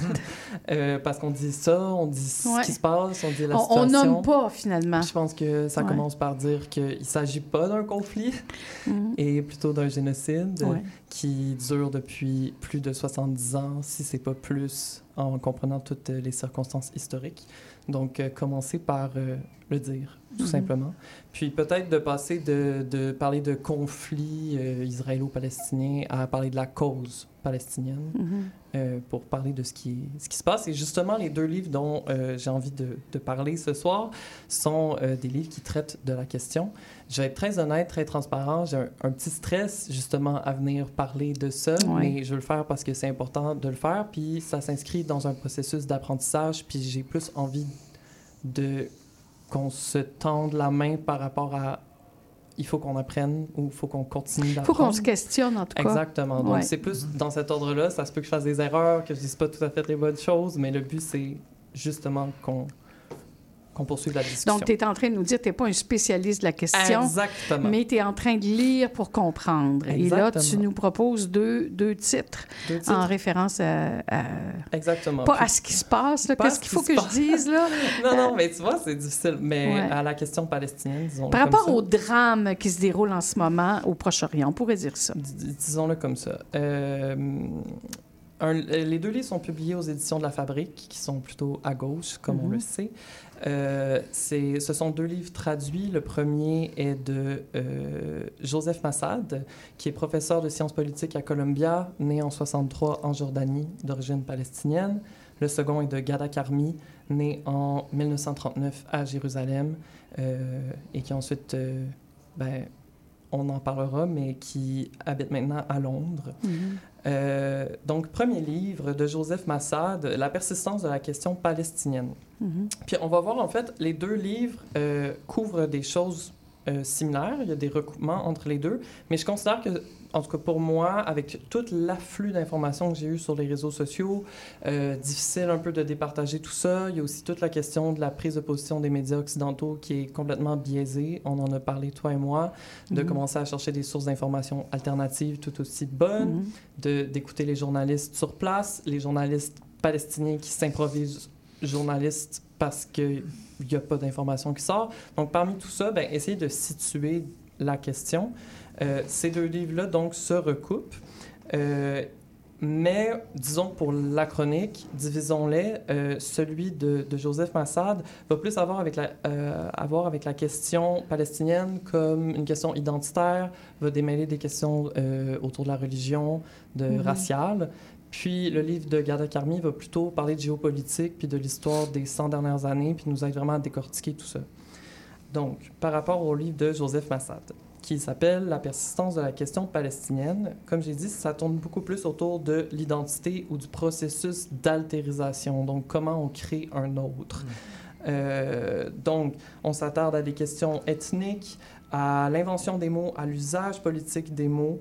Euh, il démêle les termes sémitisme, antisémitisme, Mhm. religion abrahamique, l'amalgame judéo-chrétien. Donc, on va passer à travers tout ça puis situer euh, ces termes-là. Je dirais que si on, on résume sa, sa thèse principale, et là je le résume vraiment bêtement, c'est que la question palestinienne, la persistance de la question palestinienne, c'est la persistance de la question juive. Mhm. Euh, c'est un nouvel avatar de... Ben, un nouvel avatar. Un, un avatar de la question juive, de la question de l'antisémitisme, Mhm. qui se poursuit autrement dans un contexte colonial. Et c'est là où le livre de Gada Carmi va plutôt euh, insister sur la question de la colonialité, qui est très importante. euh, en fait, cruciale dans la situation, parce que ça, c'est l'autre chose. On parle constamment, en tout cas, on nous a beaucoup appris que c'est un conflit religieux, etc., mais ça couvre une situation... Une question territoriale. Territoriale. En fait, c'est ouais. ça, la question, elle est territoriale, elle est coloniale. Euh, donc voilà, posons les choses comme ça pour l'instant. Euh, puis euh, je vais lire dans le fond un, un petit extrait de, justement, je parlais d'altérisation, ben, dans, dans le livre de Massad, La persistance de la question palestinienne, il nous dit Un même acte consiste à inventer le sémite et à faire du porteur de cette identité l'autre. C'est l'acte qui crée l'antisémite. De ce point de vue, le sémitisme a toujours été de l'antisémitisme. La ruse de l'antisémitisme est de nous faire croire qu'il y, fut, qu'il y a un écart historique, une sorte de chronologie conceptuelle selon laquelle le sémite existe avant le sémitisme et le sémitisme avant l'antisémitisme. Et là, lui alors, va- résume-moi ça, là, parce que, il, ouais, va, là. il va nous aider à historiciser la question. Donc, plutôt de- que de le prendre comme des questions identitaires, raciales, il va creuser dans comment ces termes-là sont arrivés, comment on s'est mis à Mhm. nommer les gens de cette manière-là, qu'on a donné ces, ces étiquettes-là à la réalité, plutôt que de les prendre comme des choses immuables aujourd'hui. Mhm. Donc, historiciser ces identités-là, c'est absolument crucial pour commencer à, à- dans le fond, à comprendre euh, ce qui se passe euh, en ce moment. Et, et donc, c'est ça, il pose il- sa conclusion, disons, ce que je disais plus tôt, c'est de poser la question palestinienne comme question juive, c'est-à-dire un antisémitisme déporté, qui est refoulé, qui se poursuit. Il va même aller jusqu'à dire que, dans le fond, pour que le, sionisme, donc l'idéologie de colonisation, de, le sionisme politique, disons-le comme ça, euh, existe, il faut que le juif qui part d'Europe, donc diasporique, s'européanise. Mhm. Il faut faire de lui un blanc, il faut faire de lui un Européen qui poursuit le projet colonial et donc transformer le Palestinien ou plutôt le mélanger, c'est compliqué. Là, On pourrait dire quasiment l'autochtone. Euh, oui, oui, ben les indigènes, Oui, les indigènes, là. de, de, de Palestine, d'en faire le juif. Mhm. Et donc, antisémitisme envers le Ah Palestin. oui, il retournement, Donc, il retourne tout ça comme ça. Je vois le temps qui file, donc je vais pas aller plus loin, mais tout ça pour dire que ce livre-là creuse plutôt ces questions-là autour des identités Mhm. euh, religieuses, raciales, leur Mhm. invention, et les historicise. Comme j'ai dit, les deux livres se recoupent, donc il n'y a pas que ça dans le Mhm. livre, mais disons que c'est ce que ça présente plutôt. le livre de Gada Karmi, Israël-Palestine, la solution un État, va vraiment plutôt se concentrer sur la situation coloniale, territoriale, géopolitique, euh, et va, va nous dire, dans le fond, euh, Un État, est-ce qu'il y a un point d'interrogation à la fin ou c'est comme euh, plutôt une décla- déclaratif? En fait, c'est un acte d'imagination politique. C'est comme ça qu'elle le présente, c'est-à-dire, oui, ça peut avoir l'air infaisable, mais pourtant, il faut qu'on le réfléchisse. faut y arriver, ouais. Parce que c'est ça, le titre, c'est Israël-Palestine, la solution un État. Parce que depuis quelques dizaines d'années, c'est la solution à deux États Ouais. Mhm. qui est proposée. Mais ce, que vient nous dire, en- dans le fond, Gada Karmi, et c'est là, là, c'est tout à fait délicat, mais c'est de dire, ben, il y a des Juifs en ce moment là-bas, donc qu'est-ce qu'on fait? Et on, on sait très bien qu'il y a des colonies juives en Cisjordanie, il y a l'occupation, le siège de Gaza depuis 17 ans, etc., etc. Comme je dis, le temps file, donc je vais me concentrer sur les arguments Mhm. principaux, dans, le- principal- principaux dans le livre. Euh, et ça va être de dire, dans le fond, que c'est déjà un État. En fait, c'est de, de voir qu'il s'agit d'un État qui est dirigé par le gouvernement à Tel Aviv et qu'il y a une sous-classe de citoyens dans cet État-là qui sont les Gazaouis et qui, Ouais. ou les, les Palestiniens, pardon, et qu'il s'agit de leur donner les mêmes droits égaux avec toute la complexité qui s'engage, mais de plutôt Mhm. voir qu'il s'agit d'un État et d'aller vers cette solution-là pour créer un seul État laïque, démocratique. Et elle va parler de la situation binationale, etc. Il y a plein d'autres choses qui se passent dans ce livre-là. Ouais. mais ça, c'est que- une solution dont on, moi j'ai entendu parler un peu à travers, parce que j'écoute beaucoup de choses aussi, puis je lis. Et, et c'est nouveau, ben c'est nouveau, je veux dire, on, on- on ignore cette, Ben, c'est ça, c'est qu'on pense que c'est nouveau, mais en fait, c'est pensé même avant Ah oui? la, la catastrophe, donc la Nakba, La qui est un mot Nakba, ouais. important à nommer, qui est en 1948, quand on expulse les Mhm. Palestiniens euh, de leur territoire. Mhm. Euh, La solution, ou la solution, l'idée d'un État existe déjà avant ça, mais va être tassée pour des raisons géopolitiques, Ouais. etc., euh, les, les- les traités. Donc, encore une fois, c'est maladroit, je peux pas tout dire, mais ce livre-là s'attarde vraiment à ça. Et même si on n'est pas nécessairement d'accord ou on pense pas que la solution à un État peut fonctionner, le livre dresse une histoire géopolitique des relations entre Juifs et Arabes dans, dans le territoire de la Palestine historique de manière admirable euh, et des tensions entre euh, Israël, le- les pays arabes, euh, les États-Unis, la France, etc. Donc, ça dresse vraiment un bon portrait pour traverser. Là, moi, je vous dis ce que j'ai retenu, mais je pense que n'importe quel lecteur ou lectrice peut se faire une tête en traversant ces deux ouvrages-là pour justement se situer dans le flot d'informations qui arrive à nous. Donc, je dirais tout ça pour, pour parler de, de ces deux livres-là.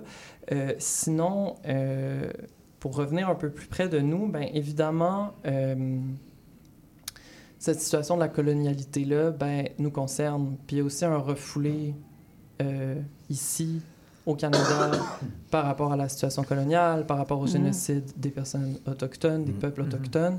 Donc, évidemment, ça revient vers nous. Et je dirais que le livre, si j'ai une critique au livre de Garda Carmi, c'est justement que elle va elle pense pas cette situation-là coloniale au Canada, par exemple, comme étant encore problématique. Elle, elle- mais c'est pas, c'est qu'elle passe à côté. Elle le mentionne, mais elle passe comme un peu à côté. Puis moi, je me dis, c'est ça qu'on a encore à réfléchir un peu plus loin, puis à, s- à- à penser la décolonisation du Canada. Euh, Qu'est-ce que ça engage oui, oui. exactement? Ah non, mais c'est très intéressant comment tu, tu, conclus te- euh, ce que tu viens de nous, nous exposer parce que c'est toujours plus facile à regarder à l'extérieur, Oui, c'est mais vrai, quand hein? c'est chez nous, euh, c'est Puis- moins. Puis euh, juste ouais. insister en terminant qu'il s'agit de demander un cessez-le-feu immédiat, Ah, ben ça, qui on n'est est- pas une pause, Non. qui n'est Mhm. pas une Mhm. pause. Israël a déjà annoncé qu'il allait continuer à se Ah, battre oui. pour Ben au oui. moins deux mois après. Absolument. Donc demander un cessez-le-feu Ça, on n'en peut immédiat. plus. Et le droit de retour des réfugiés palestiniens est crucial. Voilà. Le droit de retour des réfugiés palestiniens. Écoute, on va écouter, on va rester en- avec des Palestiniens. J'avais goût qu'on écoute ce soir. Je l'avais fait la- la- ma dernière émission, le trio Joubran, qui, qui est un qui, ces trois frères palestiniens qui, euh, jouent, euh, qui, font des pièces. Et euh, donc, le, titre, c'est Le lanceur de dés. En fait, on va entendre la voix de Mahmoud Darwish, qui est un poète palestinien. c'est vraiment une pièce extraordinaire. Alors, on pense, pense à nos amis palestiniens et on écoute cette pièce.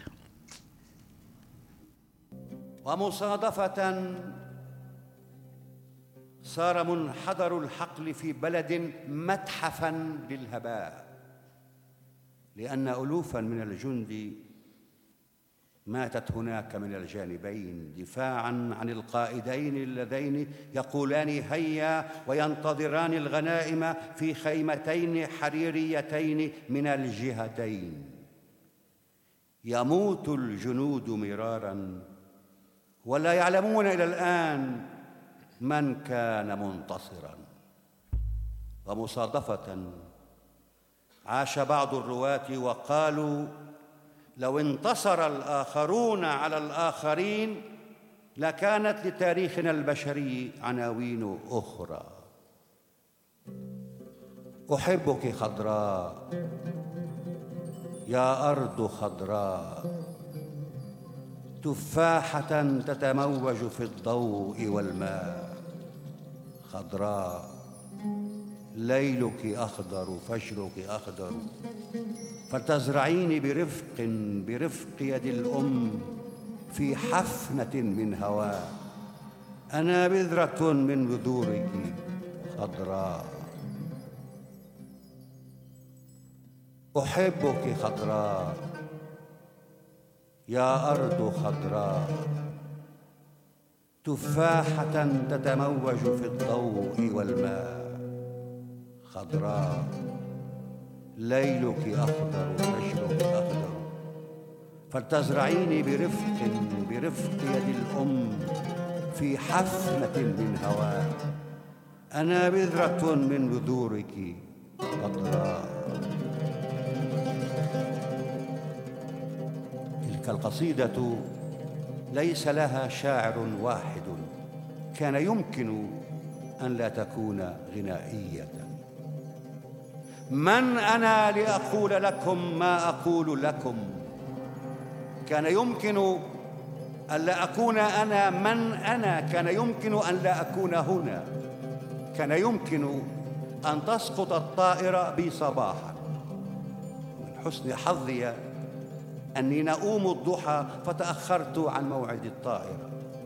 كان يمكن أن لا أرى الشام والقاهرة ولا متحف اللوفر والمدن الساحل كان يمكن لو كنت أبطأ في المشي أن تقطع البندقية ظلي عن الأرزة الساحل كان يمكن لو كنت أسرع في المشي أن أتشظى وأصبح خاطرة عامة كان يمكن لو كنت أسرف في الحلم أن أفقد الذاكرة. ومن حسن حظي أني أنام وحيدا فأصغي إلى جسدي. وأصدق موهبتي في اكتشاف الألم. فأنادي الطبيب قبيل الوفاة بعشر دقائق. عشر دقائق. تكفي لأحيا مصادفة وأخيب ظن العدم. من أنا لأخيب ظن العدم؟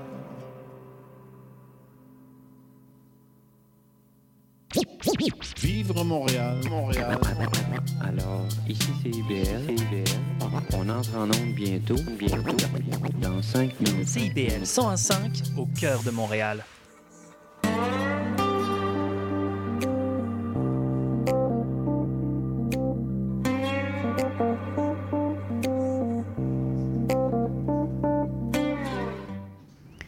Alors, vous venez d'entendre le thème musical de la chronique À beau relire qui vient de loin. C'est la chronique de Julie Bouchard qui euh, inaugure ce soir cette chronique en nous parlant de l'œuvre de Suzanne Jacob. Mais d'abord, tu vas nous parler de l'esprit de ta chronique. Oui, mais même d'abord, je vais vous parler de l'indicatif musical. Ah oui, bon, c'est Daniel hein, Bélanger, Daniel hein? Bélanger, ça fait une semaine que je l'ai dans la tête. Ah oui. Donc, si vous permettez, chers amis de Libraire de Force, je vous fais une courte intro à cette chronique puisque c'est la première. Il s'agira donc, pendant plus ou moins 800 secondes, de s'attarder à ce qui n'est pas flambant neuf, fraîchement pensé, tout juste imprimé. Ce sera une chronique en quelque sorte anachronique, où les mots auront une odeur légèrement dorée et une aura de déjà-lu. Il s'agit ici, chère Linda, de créer une famille de voix. De voix parfois oubliées ou simplement endormies et d'entrer dans leur mystère. Je ne me présente pas en tant que critique littéraire, mais comme une simple lectrice qui se plaît à penser que certains livres nous hantent et nous changent. Voici donc la première convoquée à cet exercice amoureux de relecture ou de relecture amoureuse, comme vous voulez, ma chère Suzanne Jacob, compatriote de Marie-Lise. Pourquoi elle en premier? Pour deux, pour deux raisons principales. La première, parce que chacune de ses phrases me déstabilise par sa liberté, sa clarté d'esprit, son humour qui n'en a pas l'air, sa poésie, Claude, et sa fulgurance. Et la deuxième raison, parce que, ouvrez les guillemets, les marques de légitimation la concernant de demeurent bien en deçà de ce qu'une œuvre d'une telle puissance aurait dû susciter, dit Lucie Joubert dans l'introduction à un essai sur Suzanne Jacob paru chez Remue Ménage en 2021. Alors, pourquoi est-elle peu lue ou peu commentée, ou alors moins lue ou moins commentée que les autres? Je laisse ce grand mystère flotter au-dessus de nos micros, me disant que je me méfierais de toute façon de qui ferait trop d'ennuyeuse unanimité. Voilà. Donc, je plonge et je commence avec quelques anecdotes biographiques et bibliographiques, mais je fais ça vite et je vous ai pris et je vous évite les prix qu'elle a gagnés. Donc, née en Abitibi en 1943, elle étudie en art. Dès son plus jeune âge, on lui apprendra, dit-elle, au sein de sa famille, mais aussi à l'école, à faire preuve de discernement. Premier livre publié en 78, intitulé Flore Cocon. Suivront quatre livres qui auront pour titre des noms de femmes et qui dessinent déjà un paysage. Donc, en 45 ans, c'est environ 25 ouvrages qui mêlent la poésie, le roman, la nouvelle, les essais. Suzanne Jacob a aussi chanté et Oui. elle a aussi tenu chronique à la Gazette des femmes Oui. pendant une dizaine d'années, je Mhm. crois. Certains disent de son œuvre qu'elle serait exigeante et déroutante. Mes chers amis, n'est-ce pas là deux mots fabuleux? On les aime. Exigence et déroute.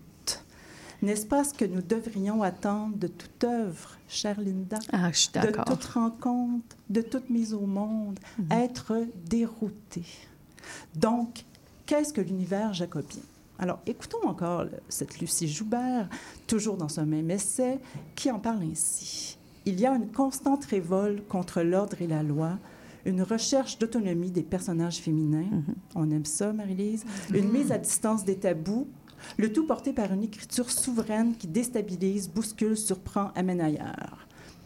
Voici maintenant, c'est moi qui parle, l'appareil narratif jacobien, expliqué par Suzanne Jacob elle-même. Et là, je vais citer des phrases d'un peu partout que j'ai pris dans ses livres, dans ses entrevues. Tout d'abord, elle dit Être est une activité de fiction. Oh, j'aime ça. On peut réfléchir à ça longtemps. Elle précise Chacun a une machine narrative intérieure qui tourne à temps plein. Elle ajoute Je crois que la position qui imprime l'élan d'écrire s'élabore en tout premier lieu à l'intérieur même, à l'intérieur même du travail de lecture et de synthèse que chacun effectue dès sa naissance pour survivre. On aime ça. Elle termine Le monde n'est nulle part ailleurs que dans le monde des pensées de chacun.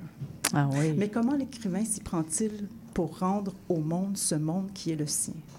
Il doit, dit-elle, avoir une oreille dormante, Oui. telle une ligne à pêche dormante. La murmurante qu'elle dit, oui. Qui attend au fond de l'eau afin d'écouter et d'enregistrer ce qui se passe. C'est d'ailleurs un exercice qu'elle va proposer à ses étudiants à l'Université d'Ottawa. Elle va donner un cours de création littéraire, Mm-hmm. puis ça va être l'exercice qu'elle leur propose, celui de l'oreille dormante. Vous vous écoutez. C'est dans la bulle d'encre, ça, je Euh, pense. c'est- une dans le deuxième. Histoire de s'entendre. Histoire de s'entendre, c'est ça, oui. À ces mêmes étudiants, elle choisit de leur faire lire quelques auteurs qu'elle nomme ses abris nucléaires. Alors, entre autres, Thomas Bernard, Anne Hébert, Pierre-Jean Jouve, Duras, Beckett, et il y en a d'autres. Suzanne Jacob est donc, vous l'aurez compris, mon abri nucléaire Oui. à moi. Maintenant, j'ai choisi entre tous ces livres de vous faire entendre la voix de l'obéissance. Oui. On pourrait dire, si on veut dire vite, que c'est l'histoire d'un infanticide, mais le vrai mystère est peut-être jusqu'où est-on prêt à obéir? Et jusqu'à quand la masse d'humains restera-t-elle silencieuse devant l'impensable? Alors, les personnages principaux de l'obéissance sont Florence, la mère infanticide, Alice, sa petite fille de 7 ans, Marie Cholet, l'avocate de la mère, Jean Cholet, le mari de Marie, et Julie, l'amie de Marie, qui est écrivaine. Pas toi, là. Non, pas moi. le livre est divisé en quatre parties où les voix s'entremêlent. Alors, Michel Biron disait dans une entrevue à Radio-Canada que Suzanne Jacob est celle qui casse le rythme. Alors, Mhm. je vous fais entendre par quelques extraits comment elle s'y prend pour casser ce rythme. Alors, vous allez voir, on va passer d'une écriture réflexive, circulaire, à une description fulgurante, à un état des lieux, puis à une accusation portée comme un discours philosophique. Alors, le premier extrait, c'est de la partie intitulée, intitulée Julie dit. Julie, c'est l'amie d'enfance de Marie, donc celle qui est écrivaine. Alors, voici ce qui ouvre le livre. Écoutez, je vais essayer de faire honneur là, à Ah, Suzanne Jacob, là, avec ma voix nasillarde. Je ne suis pas sûre que ça va voix. Arrête, Non, arrête, arrête. bien. on y va. Je ne suis pas sûre que je vais avoir le temps de lire tout, mais je me dépêche. Il te reste cinq minutes, là, quand même. Donc, temps. ça commence de même, ça, l'obéissance. Ce que je crois, c'est que toutes les personnes humaines savent déjà ce que je m'apprête à dire. J'ai mis des années à découvrir ce que je m'apprête à dire aujourd'hui. Si je devais mourir dans l'instant qui suit, il serait juste de dire, l'instant d'après l'instant qui suit, que ma vie tout entière a été exclusivement consacrée et dédiée à cette lente et longue découverte qui n'a jamais été un secret pour personne, mais bien la porte grande ouverte à laquelle je n'ai pas cessé de heurter et de me heurter jusqu'à ce qu'elle me paraisse enfin céder. Alors, pour les amoureux de Thomas Bernard, vous aurez re- que, que, que Suzanne Jacob aime, vous aurez reconnu le motif répétitif et Mhm. hypnotisant. Deuxième extrait, ce sont les noces de Florence, donc la mère infanticide avec Hubert. Et là, écoutez, vous allez voir, on est ailleurs, le rythme est cassé. Je vous lis ça. Accrochez-vous. C'est bon. Hubert dut forcer l'anneau à aller rejoindre la bague de fiançailles hérissée d'un zircon étincelant. Florence laissa flotter sa main gauche dans la pénombre humide de l'église, comme s'il faisait sécher son vernis à ongles, un vernis d'un rose vif qu'elle subissait comme une fatalité. Fatalité ayant pour nom familier celui de sa mère, Yvonne Vézina. Yvonne avait remué ciel et terre au nom de ce vernis à ongles d'un rose vif qui jurait, selon Florence, sur la blancheur virginale de sa robe de mariée et qui la salissait.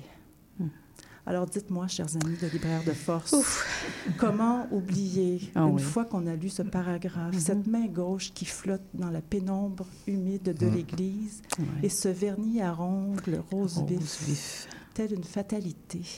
Écoutez, je continue parce que là, ça va faire neuf minutes, ça va trop vite. Troisième extrait. Alors, nous sommes à Chouanière, la ville où vit ce couple, Florence et Hubert. Quand l'air est dans tous ses états, le sifflement du train se râpe à son propre écho, s'effiloche sur le tranchant des hautes herbes. Les cloches de l'église laissent goûter sur les toits des heures ankylosées. La rivière se retranche dans ses remous gris. Les habitants de Chouanière se fouillent les cheveux, se massent la nuque. Ils entrent, ils sortent en oubliant d'où ils sortent et où ils entrent. Ils se tâtent, se cherchent, se perdent. Ils s'immobilisent sur un seuil de boutique ou de maison, hochent la tête, se décident à acheter un objet inusité, vont le rendre. Ils aperçoivent une valise, l'ouvrent, mais la referment. Ils comptent leurs clés et s'enferment dans un mutisme où ils ruminent.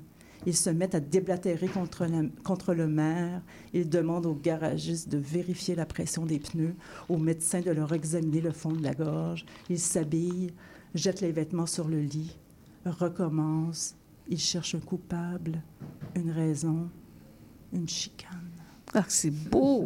Aïe, aïe. Bon, je pense que je lirai pas le dernier extrait Une parce minute qu'on aura... trente, Ouais, c'est ouais. ça. Je pense qu'on aura Malheureusement. pas le temps, Mais c'est parce que tu nous donnes pas envie grave. d'aller la lire vraiment, Mais c'est ça que je veux. Ah oui. C'est ça que je veux. Alors, j'espère que j'ai réussi à faire entendre à travers ma voix l'ampleur de celle de Oui. Suzanne Jacob. Si vous voulez entendre de sa vraie voix à elle, une voix Mhm. magnifique, vous pouvez aller sur le site, entre autres, des poètes de l'Amérique française. Elle y lit un extrait, mais il me semble que c'est de la bulle d'encre. Là, j'ai un petit blanc de mémoire. Si vous voulez l'entendre en entrevue, ici même, à Libraire de Force, elle était venue à l'épisode 30 en Au début, 2019. ouais. Et là, vous y entendrez quelque chose de capital chez elle qui est son rire et qui est peut-être la meilleure porte d'entrée, ce rire, vers son œuvre. Oh, wow! C'était ça, mes amis. Mais elle était venue Jacob, pourquoi? Parler pour parler de... son recueil Feu le soleil. Ah oui. Et elle en a parlé magnifiquement et elle a ri magnifiquement. C'est c'est incroyable. Alors, je vous Ah, mais moi, à je vais aller le écouter- réécouter, oui, cet épisode-là. Vraiment, c'est bon. Maxime est bon. C'est vraiment un épisode... euh, oui. Ah ben merci vraiment. On, est, on était tous suspendus à tes lèvres. C'est extraordinaire ce que tu viens de nous faire là. Euh, Julie, on en veut d'autres, on en veut d'autres. Ben écoute, peut-être que... En, en tout cas, on en reparlera. mais On en reparlera, mais va- tu nous amènes vers autre chose on- là, une on autre va prochaine peut-être fois. aller vers euh, le petit Thomas Bernard la prochaine fois. Ça se pourrait. Ça Hein? serait une Super. Alors, euh, on s'en va en pause publicitaire, mes amis. Après, attention, attachez vos trucs avec la broche. On s'en va dans le rétroviseur. C'est le 21h avec Claude Paradis. CIBL 101.5 Montréal.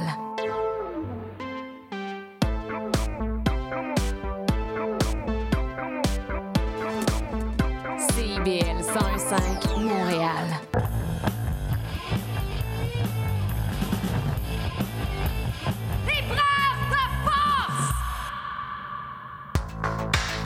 La vie qui recule dans le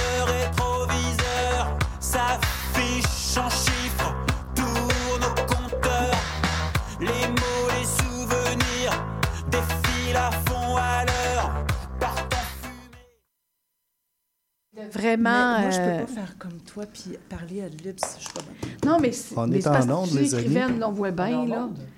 Hein? On est en onde? On est en onde. On est en onde? oui, on est on en est onde. en onde. Oh, sont partis.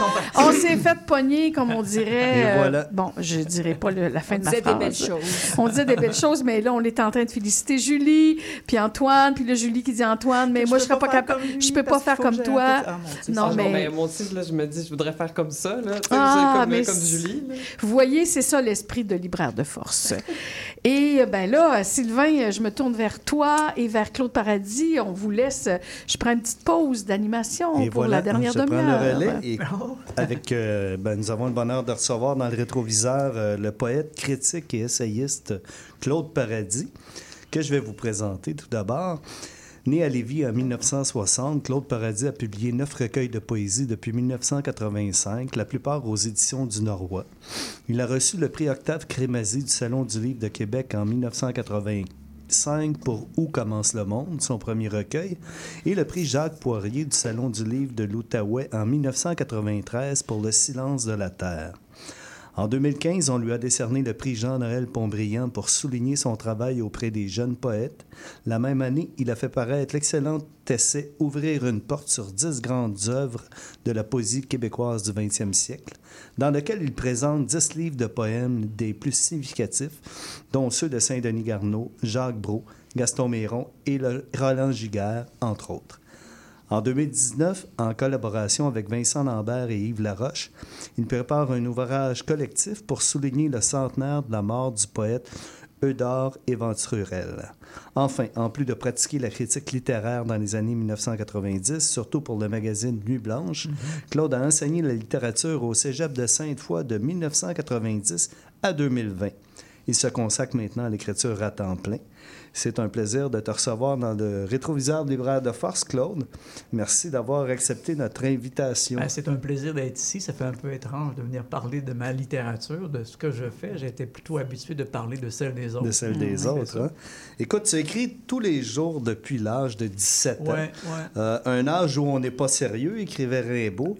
Qu'est-ce qui t'a amené à l'écriture et plus précisément à la poésie? Euh, qui m'y a amené, il y a des accidents de parcours dans nos vies, là, mais euh, vers 15 ans, le premier exercice de poésie que j'ai fait, c'est ma sœur Élise qui est venue me provoquer. Elle avait un devoir à faire, il fallait qu'elle écrive un poème. Et euh, elle m'a dit, toi, Claude, t'es pas capable de faire ça. Toi, t'es... Hein? J'ai jamais fait ça. C'est comme... Et euh, on s'est amusé à deux, à essayer d'écrire des vers. Et puis, je, je trouvais ça ridicule. Mais à cette époque-là, en même temps, on écoutait beaucoup de chansons, elle et moi. Moi, j'ai commencé à m'acheter des disques, puis ça a commencé par en anglais, mais euh, très rapidement, on s'est tourné vers la chanson en français. Puis là, je trouvais que l'exercice ressemblait un peu à ce que je lisais. Je me disais, ah bon, peut-être. J'ai pas aimé. Aux chansons que. Ouais. Ouais. J'ai pas aimé euh, notre texte, mais j'ai aimé l'exercice. Et en cachette, euh, tout en disant à ma soeur que c'était ridicule, la poésie, que c'était plate, mais en cachette, j'ai comme euh, voulu euh, explorer la chose. J'ai commencé à en faire tranquillement, 15 ans, 16 ans. Puis déjà à 17 ans, je me suis dit, non, si tu veux en faire, il faut que tu en fasses. Il faut... Et là, vers la fin de mes 17 ans, j'ai commencé à écrire tous les jours, puis j'ai jamais arrêté d'écrire tous les jours. Parlerais-tu de vocation? Ou de folie. Oui, oh, oui, euh, c'est une sorte de vocation. Une folie, euh, J'ai trouvé là, la- la- je pense, la ma- j'ai trouvé là comment rentrer sur mon X, là, euh, je pense. Là. J'avais une sensibilité que je savais pas comment distribuer nulle part, comment euh, exprimer. Et tout à coup, avec la poésie, je- je- j'avais l'occasion de- d'entrer dans ma bulle. Je parle beaucoup ces jours-ci avec, euh, avec Linda du fait que euh, je sors pas de chez moi. Je- moi, je suis pas à l'aise dans les groupes. Euh, j'ai j'ai une- aucune difficulté en rentrant en contact avec les individus, même que c'est facile pour moi, c'est agréable, mais les groupes, je suis pas bien, j'étouffe. Mhm. Et régulièrement, il faut que je revienne dans ma bulle. Mais qu'est-ce que tu fais dans ta bulle? Tu, tu, tu rêves. Et c'est là où la poésie est devenue comme la manière de vivre cette bulle-là. La Cette- compagne Ouais. quotidienne euh, Ouais. de l'aube. Pour répondre à cette nécessité qui, qui remonte à mon enfance. Je m'isolais dans mon enfance aussi, mais pour jouer avec mes petits cowboys. Mais, mais c'est probablement que c'était le même jeu, finalement. C'est la création? Oui. Puis c'est de l'autofiction aussi, la poésie. Ah bon, OK, il l'a plugué Oui. quand même. c'est de l'autofiction. comment, qualifierais, comment qualifierais-tu ta poésie, justement? Que- quels sont les thèmes que tu explores? quel genre de... Euh, ben, le quotidien, c'est sûr, surtout avec, la- avec les années, je dirais, euh, parce que dans les, dans les 35, j'ai quoi, 35 ans de publication que je suis rendu à peu près, là, euh, le- mes thématiques ont un, ont un peu bougé. T'es passé de la révolte, je pense, oui, au de début. la révolte hein? au début, puis après ça, une révolte contre ma révolte. Le deuxième livre, c'est la négation du premier. Et après ça, ben, c'est de trouver sa voie dans le quotidien. C'est euh, comme je ne bouge pas, il fallait que je bouge autour de moi et c'était suffisant pour. euh, c'est la réflexion sur la- le quotidien. Comment, La présence au monde. la présence au monde, la présence à mes enfants, quand mes enfants sont arrivés dans le décor, à ma vie toute simple. Euh, mes étudiants, c'est comme en filigrane aussi, pendant dans mes textes, ça, apparaissait, c'est le rapport aux autres là, qui apparaissait là. Mais c'est beaucoup le rapport au quotidien et puis comment être heureux dans le quotidien? Moi, pour moi, l'écriture n'est pas une zone pour être triste, bien que quand je suis triste, j'écris aussi, mais c'est pour chercher à être heureux. C'est la vie, un peu. Oui, oui, oui. Puis on- je pense qu'on vit pour chercher à être heureux. Ben, on vit pas pour ça, mais dans la vie, on cherche à être heureux. Mais toi, le poète torturé, là, c'est pas ta tasse de C'est thé. pas ma là. tasse de thé. Ouais. Puis pourtant, comme là, depuis un Pourtant, an, t'as dis- enseigné la poésie. Oui, oui, et il y a beaucoup de ça dans la poésie. Mais il n'y a pas que ça. Non, tu fais bien de dire. ouais. Mais on, associe souvent hein, Oui. cette idée-là. Ouais. Ben, au sens où euh, souvent les, les, les, les poètes vont dire que quand on est heureux, on n'écrit pas. Mhm. mais on écrit quand on est heureux, mais c'est que le, le bonheur fait plus qu'éteindre et souvent on les met de côté, les textes de bonheur. Et les textes plus tristes, plus euh, râpés, on, on les sent, on sent plus l'urgence. Et c'est Ouais. souvent ceux-là qu'on montre. Mais moi, j'ai décidé de ne pas, pas focaliser tout le temps sur le sombre et de montrer aussi des textes de bonheur. Mais il y, a des deux. Là. Il y a des, c'est comme, euh, je, je- je travaille depuis quelques années sur la, autour de la mort de ma mère. C'est pas le bonheur. Mais il y a plein de bonheur là-dedans. Il y a plein d'éléments de beauté. Ma mère qui voyait le verre à moitié plein. Ben, dans la mort, il y a des beautés. là. Il restait de l'eau à boire. Euh, Est-ce que, est que tu pourrais nous lire un extrait, justement, euh, Oui, d'où commence euh, Le Monde, ton dernier recueil, et plus précisément les premiers, le premier et le dernier poème qu'il compose, c'est deux poèmes qui font figure en, en quelque sorte de prologue et d'épilogue à l'œuvre. Question de donner aux éditrices et auditeurs une idée de, Ouais, de ce qui est poésie les actuellement. petits papiers qu'on a collés dans, dans le livre pour que je sache moi, quoi ça? lire. C'est- Non, c'est moi. c'est toi, C'est lui ok. pour que je sache quoi lire. Puis euh, j'étais en train de me demander si les deux étaient mis en italique. Non, il y a juste le premier qui est en italique, mais ils doivent se répondre puisqu'ils... hein, je m'en rappelais pas, mais... quand survient l'heure de se croire quelque peu vieilli, on aimerait se dire qu'on a vécu. Il est temps alors d'arrêter, de penser à ces années inscrites à même le corps, de laisser remonter clairement dans sa tête plusieurs images qui défilent, des visages dont certains sont presque effacés, pour lesquels on n'a ni regret ni pincement. C'est une escale où on ne s'arrête pas longtemps, mais d'où l'on mais d'où l'on repartira moins pressé qu'on a semblé l'être par le passé. J'ai toujours aimé avancer en âge. Vieillir fait prendre davantage conscience des petits riens qui composent les jours. Je fais un constat sans doute mièvre. Je suis un homme heureux. Ah, c'est beau. Ça, c'était le premier. Oui, c'est le premier. C'est drôle, ça m'a fait penser à, à- à ton travail, Marie-Lise, cette idée-là de, de- du retour de, sur la vie, le, le fait de vieillir, parce que tu nous expliquais en commençant qu'il y avait ça. Elle parlait de ses 40 ans. Oui, quand tu parlé de ses 40 ans. J'arrivais à effectivement. 60. de la- Puis euh, c'est ça, oui. Ben, en, en âge d'homme ou de femme, c'est pareil. Elle est bonne, elle est bonne. Et l'autre, c'est le dernier texte du recueil, donc, celui qui ferme le tout. Ça doit être ainsi que se ferment les livres, en emportant la mémoire au-delà du geste d'écriture, en enfouissant entre les lignes quelque chose qui demeure secret, non pas une douleur, peut-être une inquiétude. Je me demande moi-même si je sais en quoi consiste ce que disent les poèmes, derrière ce qu'ils voilent. La difficulté d'être ressurgi au bord de la main, au repli de la feuille. La volonté de vivre ne cesse de hanter le cours du temps entre les lignes des poèmes que j'écris. La cadence des jours me semble plus régulière que celle des heures que je passe à nourrir ma solitude. J'aimerais signer un pacte avec le temps, le laisser dériver au gré de la vie en me léguant toujours la part précieuse de poésie dont il est fait. C'est là que se situe la raison de mon entêtement à me tenir dans la lumière matinale, cherchant à débusquer l'infini des heures à l'horizon sans jamais en perdre le cours. Ainsi, sans trop comprendre comment, j'ai cru tant de fois arrêter ou suspendre le temps que je garde tout en moi le fruit parfaitement mûri de tous mes âges. Seul à la fenêtre, je vois venir ce jour. Ça doit être ainsi que se referme le livre. Magnifique. Mon rapport au temps, hein, mon rapport au temps, euh, j'ai 63 ans, puis en classe, quand j'arrivais dans- mes cours, surtout quand- en septembre, puis genre on arrivait le jour de ma fête, je disais à mes étudiants, c'est une grande journée aujourd'hui, c'est ma fête. puis je leur disais, je vieillis, j'avais 56 ou 57 ou 58 ans, puis je leur disais, c'est c'est le fun de vieillir parce que je vous regarde, vous avez 18, 19 ans, mais moi aussi j'ai 18, 19 ans parce que j'ai 60 ou 58 ans, parce qu'en ayant 58, j'ai encore 18, 19, j'ai 20 aussi, j'ai 25, j'ai 30. C'est riche vieillir, je garde tous les âges en moi. C'est Mm. et pour ça que j'aime la vie, quelque part peut-être, ou euh, j'aime ça vieillir. C'est... Magnifique, hein? magnifique. On va juste euh, redonner le titre. C'est Où commence le monde, Claude Paradis, aux éditions du Norrois. Pour ceux qui voudraient lire les autres textes qu'il y a dans le, le recueil. Ah oui, qui est le dernier, on commence à Qui est le rebours. dernier. ouais. Ouais, c'est ça. Et, et On pourrait aller, euh, On pourrait aller à la pause à la musicale. pause musicale, oui. Ah, déjà. Écoute, pour la pause musicale, Claude a choisi la chanson This is a Blind Guide de Thomas Tronen. Pourquoi cette pièce, Claude?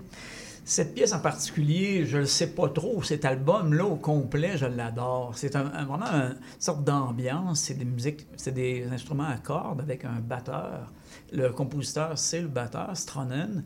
Et il, il y avait une ambiance dans ce disque-là. Là, il fallait une pièce seulement de moins de 4 minutes 30. Puis Mhm. je trouve qu'elle rentrait très bien, très belle. Mais tout l'album, et quand je, je le mets, cet album-là, je me sens comme enveloppé dans la poésie. Ah, ben alors laissons-nous envelopper pour revenir en poésie avec euh, Claude Paradis. On écoute.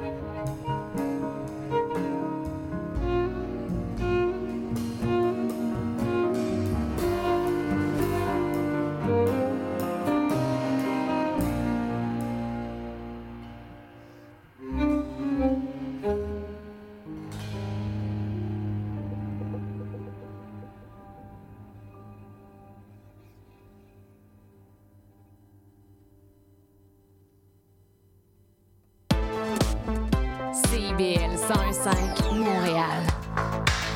La vie qui recule dans le rétroviseur s'affiche en chiffres, tourne au compteur. Les mots, les souvenirs défilent à fond à l'heure. Est-ce qu'on avait écouté le, le thème musical tantôt? Pour pense que commencer. oui. Oh, ah oui, mais ça ne m'a pas frappé. Je hein, sais pas, je devais être distrait. Mais c'est bon. hein, ça- Ouais, on a fun. tous nos thèmes musicaux maintenant de nos chroniques. Euh, on, on est hot, euh, quand même. On n'arrête pas le progrès à Libraire de Force. Mais là, on continue avec Et on Claude revient dans, Paradis. le, Ben dans oui. le rétroviseur avec Claude. Euh, au cours de la poésie, euh, au cours de la pandémie, quel poésie. lapsus. au cours de la pandémie, tu as commencé à présenter des capsules vidéo dans lesquelles tu, tu lis des poèmes, tu parles de poésie, tu partages tes réflexions, initiative que tu as poursuivie depuis. Comment t'es venue l'idée de te lancer dans cette entreprise-là? Euh, ouais, ça, c'est- Il est très populaire hein, sur Ben Facebook. oui, là. c'est- c'est drôle parce que ça m'a attiré un public. euh, J'en parlais d'ailleurs avec un ami poète. euh, Il y a des livres de poésie qui se sont vendus, genre 300, 400 exemplaires à peu près. euh, mais il y a des capsules vidéo qui ont été vues. Moi, je recevais des, comme des rapports de Facebook. Je dépassais le 1000 ou. euh, ben voyons, j'avais jamais été. euh, euh, vu ou lu par personne, il me semblait. Puis tout à coup, lire des poèmes, les gens aiment ça entendre des poèmes. J'aurais pas pensé ça. Puis euh, j'aime ça lire. Oui, ça Fait que, paraît, là. ouais. mais l'exercice a commencé un peu par hasard parce que là, il fallait, euh, avec la pandémie, donner des cours encore. C'était ma dernière session. Et euh, il fallait donner des cours par capsule, là, comme ça, mais j'avais jamais fait ça de ma vie. Et là, euh, j'ai commencé à pratiquer par Saint-Denis Garneau, qu'il fallait que j'enseigne. Je me fais des capsules, puis je me dis, peut-être que ça. hein, je vais aller le tester sur Facebook. C'est comme ça que ça a commencé, de tester par un. Je pense que j'ai mis un poème de Saint-Denis Garneau, puis après ça, euh, j'en ai mis de moi, puis j'en mettais d'autres, puis je trouvais que l'exercice était plaisant, mais je voyais aussi que les gens répondaient à ça. Il y avait des commentaires encourageants. Là, bon, vais peut-être continuer. Puis là, je suis dans une période où j'en ai moins mis depuis peut-être un mois. C'est mais- comme si le, le poète descendait dans la cité numérique, finalement, Ouais, le, un le peu, poète de la cité qui... Parce qu'il faut, il faut dire que tu, euh, tu lis ton, po- le poème que tu as écrit, mais on a à l'arrière tes bibliothèques. On est, peu on est avec monde, hein. toi dans Ben ton oui, monde. dans mon petit monde, Dans hein. son petit monde. Fait qu'il y a quelque chose d'intime, d'un Ouais. peu intrusif aussi. Oui, oui. Et euh, c'est... c'est- Encore c'est dans beaucoup- l'autofiction, hein? Ben, c'est ça que j'allais dire, dans l'auto-représentation de soi. On là. se livre. Mais c'est beaucoup dans le partage et à un Oui. moment où les gens étaient confinés, donc Oui. isolés, beaucoup Oui. euh, étaient seuls au monde. Et là, toi, tu arrives, puis tu leur parles de poésie, tu leur Oui. lis des textes. Euh, quels étaient les commentaires? Ben, entre autres, que je faisais du bien. Puis, à un moment donné, j'ai- j'ai j'ai senti que ma, mon cercle d'amitié Facebook était trop grand. Et j'ai voulu faire le ménage. J'ai baissé de. J'étais à 1005 ou 1006, j'avais pas de bon sens, je connais pas ce monde-là. Je regardais ça, je connais pas. je saute. Mais avant de le faire, j'ai dit, moi, l'annoncer. Pas que les gens euh, pensent que c'est une réaction contre eux, mais c'est une réaction contre. Je me sentais envahi. Là. Et. euh, et là, j'ai reçu des messages en privé. Jetez-moi pas, vous me connaissez pas, mais j'aime tellement vous lire, vous, vous écouter. Fort. non, s'il vous plaît, jetez-moi pas. J'ai reçu plein de commentaires comme ça. J'ai dit, ah ben, coudon. C'est. euh, Alors, j'avais un, public sur Facebook que j'avais pas deviné. Euh, là, ça a été comme la prise de conscience. Puis un des beaux moments que j'ai passé comme ça, c'est Noël 2020, je pense, où euh, euh, j'ai mis, je sais pas si c'est un poème ou juste un commentaire sur le, le fait que j'avais besoin de dire que j'aimais. Oui, c'était un poème, puis je nommais certaines personnes, mais que je voulais donner l'exemple que en nommant quelques personnes, je voudrais nommer tout le monde. Mais je me souviens que les réactions étaient belles à ce, moment-là aussi. Les gens avaient besoin de ça, de se faire dire que on est tous importants. Euh, ouais. La poésie permet ça, parce que quand Ouais. on écrit, on, on écrit de ce qu'on ressent, parce qu'on pense aussi, que, bon, si on le montre, parce que d'autres vont ressentir la même chose. On Mhm. l'offre, cette sensation-là, parce qu'on sait que d'autres n'ont pas le tour peut-être de trouver comment la dire, mais c'est ça qu'ils pensent aussi. C'est un partage d'humanité, en fait. Oui, ouais. je pense. Et la poésie sert à ça beaucoup. Et souvent, un des compliments qu'on nous fait comme poète, c'est de dire Tu as écrit le texte que j'aurais aimé écrire, Oui, que je, oui, effectivement. je me reconnais. Oui, c'est ça. Ouais. Ça fait écho. Ça fait. Mhm. Ton dernier livre, Où commence le monde, dont tu as lu des extraits tantôt, Oui. a été publié en 2018. Travailles-tu à l'écriture d'un nouveau recueil? Oui, Si oui, peux-tu nous en parler? Et c'est, ben, je travaille depuis quatre ans à peu près sur euh, écrire son nom dans la poussière. Et c'est l'idée de disparaître. C'est la réflexion un peu sur la mort. Euh, là, j'arrive au point final. Là, je, parle avec des maisons d'édition, possiblement. C'est comme, mais il arrive à pas mal à terme. Puis dans ce livre-là, le, le moteur central, c'est la disparition de ma propre mère en 2012, mais qui me fait réfléchir sur un paquet de fragilités de la vie et c'est pas négatif. Là. C'est, malgré qu'il y a des moments de tristesse dans ce recueil-là, entre autres, des moments vertigineux où euh, je- vraiment je suis dans l'accompagnement avec ma mère, puis euh, euh, ça m'a pris du temps à pouvoir les lire à voix haute, ces poèmes-là, sans pleurer. Tellement que...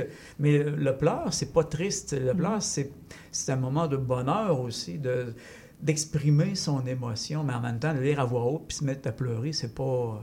C'est pas, pas ça que tu veux. Là. C'est un soulagement, mais c'est Ouais, exposer une vulnérabilité Ouais, c'est ça. aussi. Oui, carrément, là, carrément. Mais je suis un gars sensible. que- Mais ça, ça, ça va toucher les gens parce Oui, que oui, combien oui. de gens accompagnent des, Ben voilà. des parents Ah en ça. fin de Oh oui, vie? je ou, pense.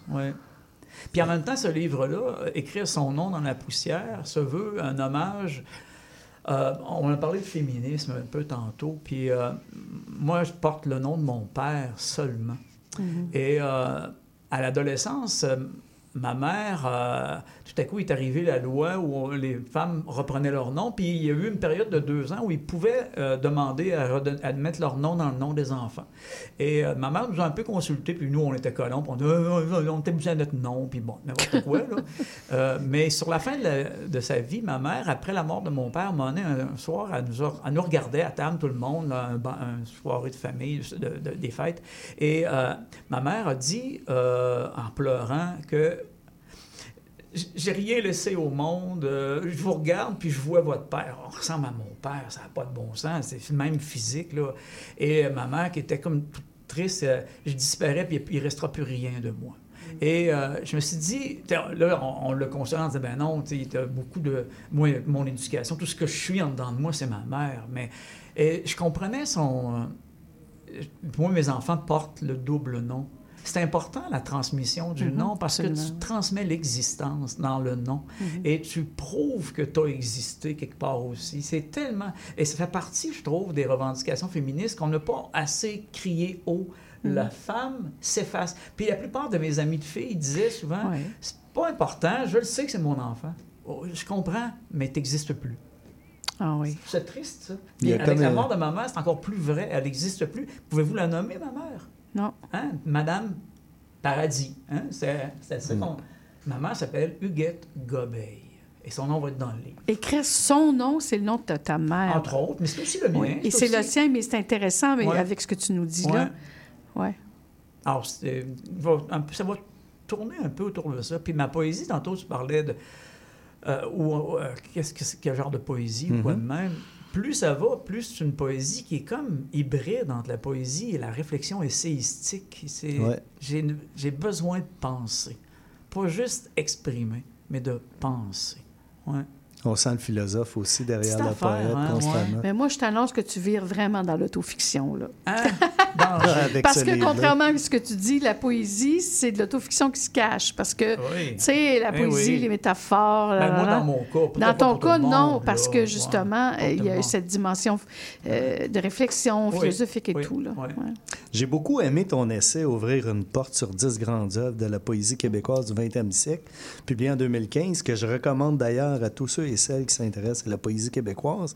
Comptes-tu travailler de nouveau sur un essai du genre? J'aurais aimé, et je me suis rendu compte quand je l'ai fini que c'était beaucoup d'énergie. Mhm.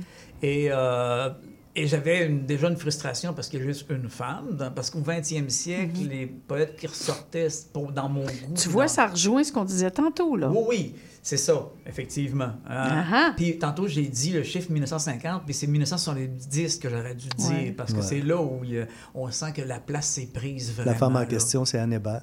Ah Ben, ouais? Dans mon livre, oui. Ouais. puis, euh, mais- et j'ai mis de côté Marie Huguet parce que j'avais pas la force d'analyser les- les- les- le recueil, un des recueils de Marie Huguet. J'avais, j'étais pas capable de choisir entre les trois. euh, c'était, et j'ai opté pour d'autres. Donc, des, Marie Huguet, elle devrait, elle devrait être là. Elle devrait être dans ces dix-là. Mais bon. euh, En même temps, quelqu'un qui. Parce que moi, j'ai tout lu euh, Ouais. en même temps. Ouais. Et euh, cet essai-là Ouais. Est révélateur, éclaire aussi ton Ben œuvre. oui. On, on Oui. reconnaît Ma vision de ma poésie tes là-dedans. influences. Ben oui. C'est euh, Saint-Denis Garneau, entre autres, et Jacques, Jacques Brault. Et hein. on- Ouais. C'était c'était intéressant aussi Ouais. de ce point de vue-là. là. Peut-être que Julie Bouchard, tu vas être capable de faire ça après tes chroniques, là, euh, Ouais. avec euh, justement ce que ton concept tantôt de, d'écrivain ref- euh, abri, je sais pas comment tu as dit ça, tu as dit? Euh, oui, des écrivains comme des abris nucléaires. Comme des abris, c'est tes abris nucléaires. Oui, oui. entre autres, euh, Pierre Morancy, que j'ai mis à la toute fin, qui a été longtemps peut-être un de mes, mes abris moteurs, avec Paul-Marie Lapointe, qui est vers le milieu à peu près. Oui, effectivement. euh, Mais dans ton parcours, c'est ça, tu as eu un parcours quand même qui s'est- qui s'étend sur plusieurs Ouais, années. 40 ans, Euh. J'imagine que tu as eu, euh, à l'époque de la révolte, tu étais peut-être plus dans la contre-culture. Ben de- oui, euh, Lucien Francaire, que toi tu connais plus Ouais. que moi, euh, il y a eu, euh, oui, une période un Vanier, contre- j'imagine, t'as eu- Non, non? pas Ah, vraiment. pas Vanier, ok. Pas vraiment. euh, mais Lucien Francaire, ça je me souviens, euh, surtout au bac, hein, Mhm. euh, qui d'autre que je pourrais dire à l'époque, non, je ne suis plus capable de les nommer? Denis Vanier, je l'ai lu très tard, vraiment sur le tard. Pour Patrice Desbiens, mais là, plus dans les années 80, où j'étais rendu ailleurs dans mon écriture, mais j'avais le sentiment que c'était encore nécessaire d'aller voir ces écritures-là pour euh, provoquer la mienne, pour... euh, Il y a des signes qui se font, c'est intéressant ça. Le ouais, ben, les signes se font parce arrive On à la arrive, fin, euh, hein. il te reste un 30 secondes pour 30 conclure, secondes. mettons. Ben, ouais. écoute, euh, je, te, je te- je te demanderais rapidement quel est de, de toute ton œuvre le livre que tu recommanderais à quelqu'un qui commence, qui voudrait découvrir Claude Euh, Paradis. ben, le dernier, où commence le monde pour le côté heureux, les carnets, le carnet d'un improbable été pour ceux qui enseignent, parce que c'est Ouais. des, c'est des étés de profs rassemblés en un seul. Un improbable été, c'est sept étés ça, oui. réunis. Et Lettre d'Écorce pour euh, le rapport à l'amitié, la correspondance entre deux amis qui. Alors, le rapport à l'amitié, Lettre d'Écorce, je l'aime encore beaucoup. C'est- J'aime mieux, c'est correct, je suis à l'aise. Excellent choix. Ben, c'est magnifique. Merci, euh, Claude, d'avoir ouais. accepté notre Ben, merci invitation. Sylvain d'avoir fait cette lecture euh, euh, quand même en profondeur du travail de Claude. Merci Marie-Lise Hamelin d'être ici. On- nous, on se revoit samedi à la Ben table oui, ronde. J'ai très hâte. Julie Bouchard, un grand merci pour cette première chronique à beau relire qui vient de loin. Antoine Fortuné, manif samedi.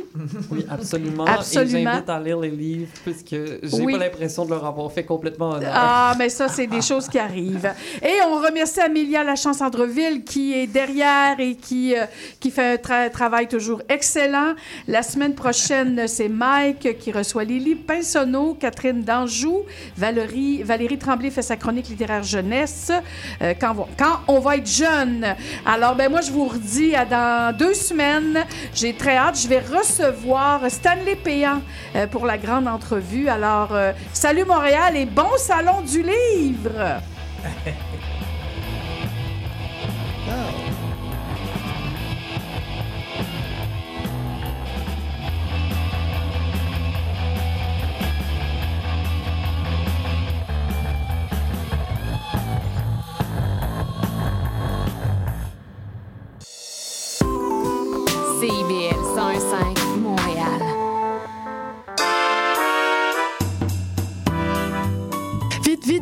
Dépêche-toi, le bingo de CIBL commence.